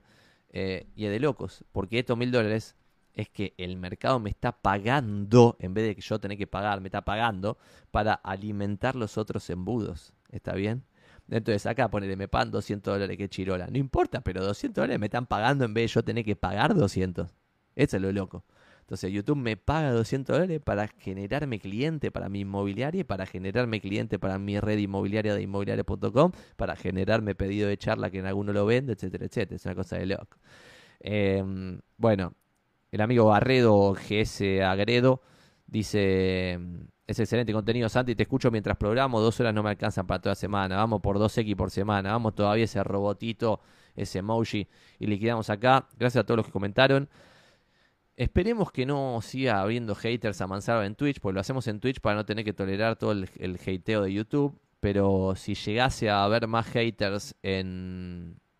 Si seguimos con, con hateo en Twitch, vamos a tener que inventar el nivel 2 de esto, que es armar una comunidad cerrada, cobrarla y darle gratis a todos los que estuvieron presentes desde el principio, como el amigo Blason TV, eh, Marcelo Tincani, hay varios acá que, que, son históricos y que se merecen, se merecen estar gratis si esto lo hacemos pago. Pero de esa forma nos sacaríamos por completo el hate de encima y podríamos responder preguntas súper civilizadas todo el tiempo y no estar respondiendo pelotudeces o tener que leer ahí cómo se insultan uno con el otro en el chat acá de Twitch. Pero creo que sale muy bien. Siempre mantenemos 30, 40 personas durante todas las dos horas, lo cual es dignísimo. Y después se consume 2.000, 3.000 personas que lo ven 20 minutos, como decía por YouTube, que nos recontra sirve. Así que liquidamos esto. Como decimos siempre, vamos a Argentina hoy, 30 de noviembre del 2022. Apostamos por el 4 a 0. Es un delirio, pero puede llegar a pasar. aunque sea que ganemos por uno. O que pasemos de fase, por favor. 11.35 es ahora. Si esto lo están viendo en YouTube, like y suscribirse. No puede ser que no estés suscrito si estás viendo este video hasta el final. O sea, si te fumaste estas dos horas, quiere decir que te corresponde estar suscrito. Y si esto le ves valor para un corredor inmobiliario que labura con vos, que lo tenés al lado en la oficina, ahora mismo pasale el bendito video, agarrete el link, se lo pasás y le decís, che, empezás a seguir este boludo que regala todo el proceso de lo que está haciendo y quizás te sirve para algo. Así que pasale el bendito link, hacé ahí copy del link de YouTube y pasáselo al de al lado. Nos vemos la próxima. Si esto lo están viendo en YouTube, también esto sale de 9 y media a 11. Hoy le metimos hasta 11 y media. Pero por twitch.tv barra Santi. Y mi celular es 11 3621 59. Digo 11 3621 59. Muchas gracias a todos. En la apuesta argentina tendríamos que haber puesto combinado con que hay un gol de, de Messi o de Di María. Igual no sé si va a sumar algo, porque con el 4 a 0 ya eso te lo baja zarpado. Gracias a todos. Nos vemos la próxima. No hicimos los libros, lo vamos a hacer, no me lo olvido. Eh, seguro que lo hacemos. Lo que pasa es que quería tener el green screen bien y eso que salga más o menos digno, pero si no lo hacemos con este fondo y después lo vamos mejorando, pues se me están acumulando los libros que no, no le hacemos la review. Abrazo a todos.